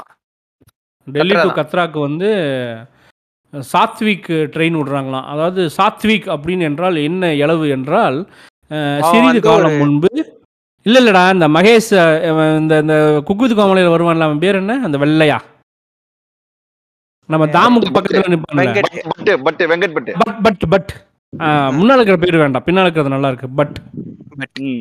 அந்த. பட்டு வந்து அந்த பட்டு வந்து நம்ம ஆவுடையப்பனுக்கு ஒரு இன்டர்வியூ கொடுத்துருப்பாப்ல. அதாவது பிரியாணி வந்து தப்பு. நம்ம வர வர சாத்வீக உணவுகளே நம்ம சாப்பிட்றதில்ல. தயிர் சாதம் வந்து அவ்வளோ சாத்வீகமான ஒரு உணவு அப்படின்னு. அதாவது வெஜிடேரியன் அப்படிங்கிறதுக்கான ஒரு இந்த சமஸ்கிருத பேர் வந்து இந்த சாத்விக் சாத்வீகம். நம்ம சூப்பர் சிங்கி கூட சொல்லியிருக்கோம் படையப்பா படத்தில். ம். பொண்ணை வர்ணிக்கிறது கூட சாத்வீகம். ம். ஸோ அந்த மாதிரியான ஒரு சாத்வீகம் ட்ரெயின் அந்த ட்ரெயினில் என்னென்னா டெல்லியிலேருந்து கத்ராங்கிறது ஒரு ten hours eight to ten hours journey அந்த என்டையர் ஜேர்னியில் உங்களுக்கு ட்ரெயினில் கொடுக்க ஃபுட்டும் ஃபுல் அண்ட் ஃபுல் சாத்வீக உணவு தான். நீங்கள் ட்ரெயினில் ஏறும்போது நீங்கள் வீட்டிலிருந்தே நான் சமைச்சிட்டு வந்து என்ற சோறு என்ற சீட்டில் உட்காந்து தின்னுக்கிறனாலும் நீங்கள் சாத்வீக உணவு தான் எடுத்துகிட்டு வரணும். You should not take non vegetarian chicken பிரியாணியோ mutton பிரியாணியோ எடுத்துகிட்டு வரக்கூடாது. தட்ஸ் அன் அஃபன்ஸ் எக்டேரியன் சொல்லி எகிட்டேரியன் ஆக்கும். நான் எகிட்டேரியன் முட்டை தருவாளா? கிடையாது. ஒரு ஃபுண்டையும் கிடையாது. என்ன எனக்கே எப்படி சொல்லிட்டா? முட்டையும் கிடையாது ஒண்ணும் கிடையாது. சாத்வீகம். அதாவது நல்லா இருக்கிற துறையை நாசமாக்கிறதுக்காக இந்த ட்ரெயினை ஊற போறீங்க. சாவுங்கடா. ஆமாம் அது மட்டும் இல்லாமல் இதை இம்ப்ளிமெண்ட் பண்ணதுக்கப்புறம் இன்னும் பதினெட்டு ட்ரெயினில் இதை இம்ப்ளிமெண்ட் பண்ண போகிறதாகவும் அந்த சாத்விக் கவுன்சில் அப்படிங்கிறது என்ன எளவு கருமாந்திரம் அப்படின்னு சொல்லி அப்புறம் அதையும் பார்த்ததில் இரண்டாயிரத்தி பதினாறு. அதாவது பிஜேபி வந்து ரெண்டு வருஷம் கழிச்சு இந்த ஜித்தேந்திர சாமின்னு ஒருத்தர் இருக்கான். மொட்டை போட்டு விண்டீசல் மாதிரி சுற்றுவான் அவன் தான் இந்த ட்ரஸ்ட் ஆரம்பிச்சிருக்கான். இது ஒரு ட்ரஸ்ட்டு. ஆனால் அதுக்கு பேர் எப்படி இருக்குன்னா Sattvik council of India dot O R G அப்படின்னு வச்சு அது ஒரு கவர்மெண்ட் கவுன்சில் மாதிரியே காமிச்சிருக்கிறானுங்க. அந்த ட்ரஸ்ட் சர்டிஃபிகேட்டை வந்து நம்ம இந்தியன் ரயில்வேஸ் கவர்மெண்ட்டோட ஒரு public sector company Indian railways வந்து அவங்ககிட்ட சர்டிஃபிகேட் வாங்கி அந்த சர்டிஃபிகேட்டை பேஸ் பண்ணி இந்த சாத்வீக உணவை வந்து ப்ரொவைட் பண்ணி ரன் பண்ணுறதாகவும் மேற்கொண்டு இன்னொரு தகவல் என்னவென்றால் இந்த சாத்வீக கவுன்சில் நம்ம ஜத்குருவோட தோஸ்து ரவிசங்கர் ஆர்ட் ஆஃப் லிவிங் அவனை கூப்பிட்டு வந்து NEP new education policy twenty twenty அந்த பாலிசியில் வந்து brain handling management communication art of living இதெல்லாம் யோக கலை மூலியமாக இது அத்தனையும் எப்படி அடைவது என்று ஒர்க் பண்ணுறதுக்காக memorandum of understanding MOU sign பண்ணியிருக்கிறானுங்க இந்த கூட்டுக்களவாணி புண்டைய எங்கே என்னென்ன வேலை பெருச்சாலி மாதிரி நம்ம ஒன்றை தோண்ட போனால் அங்கேருந்து என்னென்னமோ வருது. இது என்ன பயங்கர ஷாக் ஆயிருச்சு நேத்து. இது என்ன சாத்விக்னு வந்துச்சா? என்ன இது ஏதோ புதுசா ஆரிஜின் வருது. சாத்விக் கவுன்சில் ஆஃப் இந்தியான்னு பார்க்கும்போது ஏன் இது வந்து எனக்கு ரொம்ப வந்து அந்த கவுன்சில் ஆஃப் இந்தியாங்கிற பேர் டிஸ்டர்ப் பண்ணுச்சுனாமா எக்ஸ்போர்ட் கவுன்சில் அப்படின்னு சொல்லி கவர்மெண்ட் கிட்ட வந்து கிட்டத்தட்ட முப்பத்தி ஏழு கவுன்சில் இருக்கு. நான் எக்ஸ்போர்ட்டு இண்டஸ்ட்ரியில் இருந்தங்காட்டிக்கு சொல்கிறேன் முப்பத்தி ஏழு கவுன்சில் இருக்குது தேங்காய் நார் எக்ஸ்போர்ட் பண்ணுறக்கு ஒரு கவுன்சில் சில்க்குக்கு ஒரு கவுன்சில் ஸ்பைசஸ்க்கு ஒரு கவுன்சில் ரைஸுக்கு ஒரு கவுன்சில் இப்படி ஏகப்பட்ட கவுன்சில் இருக்குது மெட்டல்ஸுக்கு தனியாக எக்ஸ்போர்ட் என்னெல்லாம் பண்ணுறோமோ அது அத்தனைக்கும் ஒரு முப்பத்தி ஏழு பிரான்ச்சாக பிரித்து அது அத்தனைக்கும் ஒரு கவுன்சில் இருக்குது அந்தந்த கவுன்சிலில் சர்டிஃபிகேட் வாங்கணும் அந்தந்த கவுன்சிலில் நம்ம என்ன எக்ஸ்போர்ட் பண்ணுறோங்கிறத சப்மிட் பண்ணணும். இந்த மாதிரி நிறையா ப்ரொசீஜர்லாம் இருக்குது அப்போது இந்த சாத்விக் கவுன்சிலிங் போகும்போது எனக்கு ஷாக் ஆகிடுச்சு என்ன இளவுடா இது? ஐயோ கவர்மெண்ட் ஏதோ ஒன்று ஆரம்பிச்சிருக்கோ? அப்படின்ட்டு போய் பார்த்தா இந்த மயிர் பண்ணி வச்சுருக்கான். சரி இந்த மயிரான ப என்னன்னு பார்த்தோம்னா இந்த மயிரம் ஆர்ட் ஆஃப் லிவிங் அவனை ஏன்டா கூப்பிட்டேன்னு பார்த்தா நியூ எஜுகேஷன் பாலிசியில் லிங்க் ஆகிருக்குது அடடே. பாருங்க. பிசிசி மாதிரி இது. அவ்வளவுதான். சிம்பிளா சொல்ல போனா. மொத்தம் இது எப்பா எம்மகாத புண்டாயா இருக்கிறானுங்க. வெறும் நம்மளெல்லாம் அதான் சொல்கிறேனே நம்ம சா செத்த நான் இப்போ கொஞ்ச நேரத்துக்கு முன்னாடி தான் இந்த போஸ்ட் போட்டேன். நாடு எரிஞ்சு நாசமாக போய் செத்துட்டாங்க கூட நம்மளை எரிக்கிற கான்ட்ராக்ட் ஒன்று எடுத்து அதையும் இவனுக்காச்சும் இவனுங்க தர வைப்பானுங்க. பிஜேபி அவனு அவனுங்கள சரியாம எரிக்காம நாரி போய் இருப்போம் அதானே? ஆல்ரெடி ஈஷா கிட்ட கொடுத்துட்டாங்களே. அதுவும் அடுத்தது வந்து திரும்பவும் சொல்கிறேன் நம்ம ஒரு எபிசோடில் பேசணும் ஞாபகம் கிடக்கசாமா எவ்வளோ சீக்கிரம் முடியுமோ எல்லாரும் தப்பிச்சு எகிரி. குதிச்சு இந்த நாட்டை விட்டு ஓடி போயிருங்க அப்படின்னு. அதுக்கப்புறமே அடுத்த வாரத்திலே வந்துச்சு ஒரு லட்சத்தி அறுபத்தையாயிரம் பேர் பாஸ்போர்ட் வேணாம்னு சரண்டர் பண்ணி கையெடுத்து கும்பிட்டு ஓடி போயிட்டாங்க அப்படின்னு இப்போ ம், ஆமா. இன்னொரு டேட்டா எனக்கு கிடைச்சது அதாவது இது என்ன டேட்டான்னா மில்லியனியர் மைக்ரேஷன் அதாவது வாழ வக்கு இல்லாம ஊரை விட்டு ஓடுறது வேற. பயந்து இவனுங்க இருக்கிற காசு நாசமா போயிருமான்னு நினைச்சு மில்லியனியர் மைக்ரேஷன் அப்படின்னு சொல்லி ஒன்று இருக்கு. அந்த மில்லியனியர் மைக்ரேஷன்ல வந்து இந்தியால இருந்து எட்டாயிரம் மில்லியனியர் வந்து மைக்ரேட் ஆகிறதா டேட்டா ஒன்று எடுத்திருக்கிறாங்க. இது இந்த டூ தௌசண்ட் டுவெல்ல லாஸ்ட் சீன்ல அந்த கப்பல்ல ஏற வருவாங்க தெரியுமா? எட்டு டாக் எல்லாம் கூட்டிட்டு. ஆமா ஆமா. எனக்கு அது மாதிரிதான் தோணுது கடவுளு. இது இதில் அதிகமாக இவங்கெல்லாம் எங்கே போகிறாங்க அப்படின்னு பார்த்தோம்னா அது வந்து Canada Canada Greece US Portugal அப்புறம் வழக்கம் போல் சுவிட்சர்லாண்டும் யூஏயும் அதிகமாக இருக்குது யூஏஇ கிட்ட நாலாயிரம் பேர் போகிறானுங்க சுவிட்சர்லாண்டில். ரெண்டாயிரம் பேர் போகிறானுங்க யூஎஸ்ஸு கனடாலாம் ஆயிரம் ஆயிரம். இப்படி. பிரிஞ்சு போகுது. இந்த பட்டியலில் வந்து இந்தியாவுக்கு அடுத்து அதிகமாக இருக்கிறது வந்து சைனா ரஷ்யா ஹாங்காங். இங்கே எட்டாயிரம் பேர்னா ரஷ்யாவில் பதினஞ்சாயிரம் பேர். அது டியூ டு ரீசன்ட் கான்ஃப்ளிக்ஸ் இல்லாட்டி இவ்வளோ வந்திருக்கு. அது ஒரு, இந்த இந்த வருஷ சர்வே சைனாலேயும் பத்தாயிரம் பேர் போகிறானுங்க பிகாஸ் சைனா கவர்மெண்ட் வந்து ஃபாசிசமாக மாறிடுச்சு. அதனால மிச்சம் எந்த ஊர்ல இருந்து இவ்வளோ பேர் போகலை. அதுக்கப்புறம் இப்போ உக்ரைன்ல இருந்து கொஞ்சம் பேர் அதிகமாக போயிட்டு இருக்கிறாங்க. பிரேசில் பிரே பிரேசில் மெக்சிகோ மாம்ஸ். இதில் என்னன்னா மெக்சிகோலாம் ரொம்ப வர்ஸ்ட் கண்ட்ரி. அங்கிருந்து கூட வந்து கம்மியாக தான் வெளியே போகிறாங்க நம்ம. ஊர்ல இருந்து தான் தெரிக்கிறானுங்க ஐயோ ஆளை விடுங்கடா எப்பா சாமி அப்படின்னு. இது வந்து மக்களே இது வந்து அபிஷியலா வந்து எனக்கு வேணாம் சொல்லிட்டு போறவங்க கரெக்ட்டுங்களா ஓடி போனவங்க லிஸ்ட்ல சேர்த்துனா லிஸ்ட் இல்ல. திஸ் இஸ் அபிஷியல் லிஸ்ட் ஒரு ஓடி லட்சத்தி போன அறுபத்தஞ்சாயிரம் பேர் சரண்டர் பண்ணாங்க இல்லையா? அது. மாதிரி பண்ண அபிஷியல் லிஸ்ட்ல எட்டாயிரங்கிறது வந்து மில்லியனியர்ஸ்னு சொல்ல வரேன். ஏன்னா அது தனி கணக்கு. நீரவ் மோடி அந்த மோடி இந்த மோடி எல்லாம் தனி கணக்கு. அதை கன்ஃபியூஸ் பண்ணி கூடாது அதனால சொல்ல வந்தேன். ஓகே. ஆமா. இப்ப இப்ப- நீங்க கேட்கலாம். என்னடா நீங்க டாபிக் எல்லாம் போட்டு பேச மாட்டேன்னு சொன்னீங்க. அப்புறம் டாபிக் போட்டு ரேண்டம் டாக்ஸ்ல பேசிட்டு இருக்கிறீங்க. டாபிக் வந்துகிட்டு இருக்கு நாங்க பேசிக்கிட்டு இருக்கோம் அவ்வளவுதான். ஆமா அதாவது இந்த ஒரு ரேண்டம் டாக்ஸுக்கும் இன்னொரு ரேண்டம் டாக்ஸுக்கும் நடுவுல என்னெல்லாம் வந்து ட்ரெண்டாக வந்துச்சோ அந்த ட்ரெண்டாக வந்ததை எடுத்து இப்படி ரேண்டம் டாக்ஸில் நம்ம டிஸ்கஸ் பண்ணி போடலாம் அப்படின்னு ஒரு ஐடியா தெரியல. நாங்கள் இந்த மாதிரி நிறைய ஐடியா பண்ணுவோம். பிசினஸ் மாடல் தான் ஃபாலோ பண்றோம். அப்புறம் அப்பப்போ நாசமாக போயிடும் அதுவும் அதெல்லாம் ஓகே ஓகே ஸோ இந்த ரேண்டம் டாக்ஸ் உங்களுக்கு வரும். இது கூடவே வந்து ஒரு எபிசோடும் வரும். வருமா? ஆமா. வரும். வரும் வரும் வரும். வரும், சொல்றோம். வரும். எக்ஸ்பிரஸ் பண்றேன்னு சொல்லியிருக்கான். அதுக்காகவாது ரிலீஸ் பண்ணுவான்னு. நம்ம நம்புவோம். வரும் வரும். வரும். கண்டிப்பா வரும். ரெக்கார்ட்லாம் பண்ணிட்டோம்ப்பா அவன் பண்ண மாட்டேங்கிறான். எடிட்டிங் பண்ணி ரிலீஸ் பண்றேன்னு இருக்கிறான். சரி, எண்டு கால போடுங்க. ஐயா மக்களே. அவ்வளவுதாங்க. இந்த இந்த தடவை நான் தூங்கல. அதுதான் எண்டு காட் இந்த- அப்போ டெய்லி இந்த டைம்ல வந்தா நீ இப்ப பேசுவே ரெக்கார்ட் பண்ணிக்கலாம். ஆமா. ஓகே புரிந்து போச்சு நண்பா. ம். சரி, வணக்கம் மக்களே. அடுத்த ரேண்டம் சாக்ஸ்ல நான் பார்க்கலாம். எல்லாரும் சும்மா ரேண்டம் டாக்ஸே episode. கிடையாது. அடுத்த எபிசோடு. வரும். அதுல பார்ப்போம் நான் வந்து ஒரு கருத்து சொல்ல போறேன். இருங்க. கல்யாண் ஜுவல்லரோட ஓனரோட இன்டர்வியூ வந்து நினைக்கிறேன் அதிகமா. ஒரு மொட்டை அடிச்சிருப்பாரு அவரு. யாருங்க? எந்த கல்யாண் சொல்றது கல்யாண் ஜுவல்லரா அவர் வந்து கல்யாணம் இல்லைங்க லலிதா சொல்லறீங்க லலிதா ஜுவல்லரி தானே அவரு? லலிதா. ஏதோ ஒரு தங்க கடை வியாபாரி. ஓகேங்களா? அவர் மொட்டை அடிச்சிருப்பாரு. நீங்க ஏன் கட்டுறீங்க? நான் கட்டுறேன் அப்படின்னு சொல்லுவார்ல.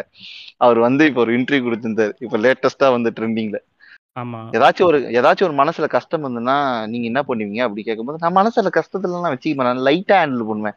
லைட்டா ஹேண்டில் பண்றீங்கன்னா நீங்க எப்படி பண்ணுவீங்க அப்படின்னு சொன்னா நான் எதுவுமே பண்ண மாட்டேங்க. நான் ஈவினிங் வந்து எனக்கு தெரிஞ்ச நாலு பேர் கூட பேசி ரெண்டு பக்க போட்டு சந்தோஷமா தூங்குவேன் அப்படின்னு சொல்லுவாரு.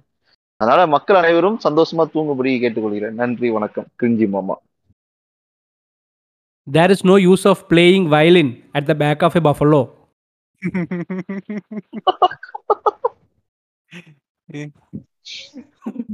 bye Bye.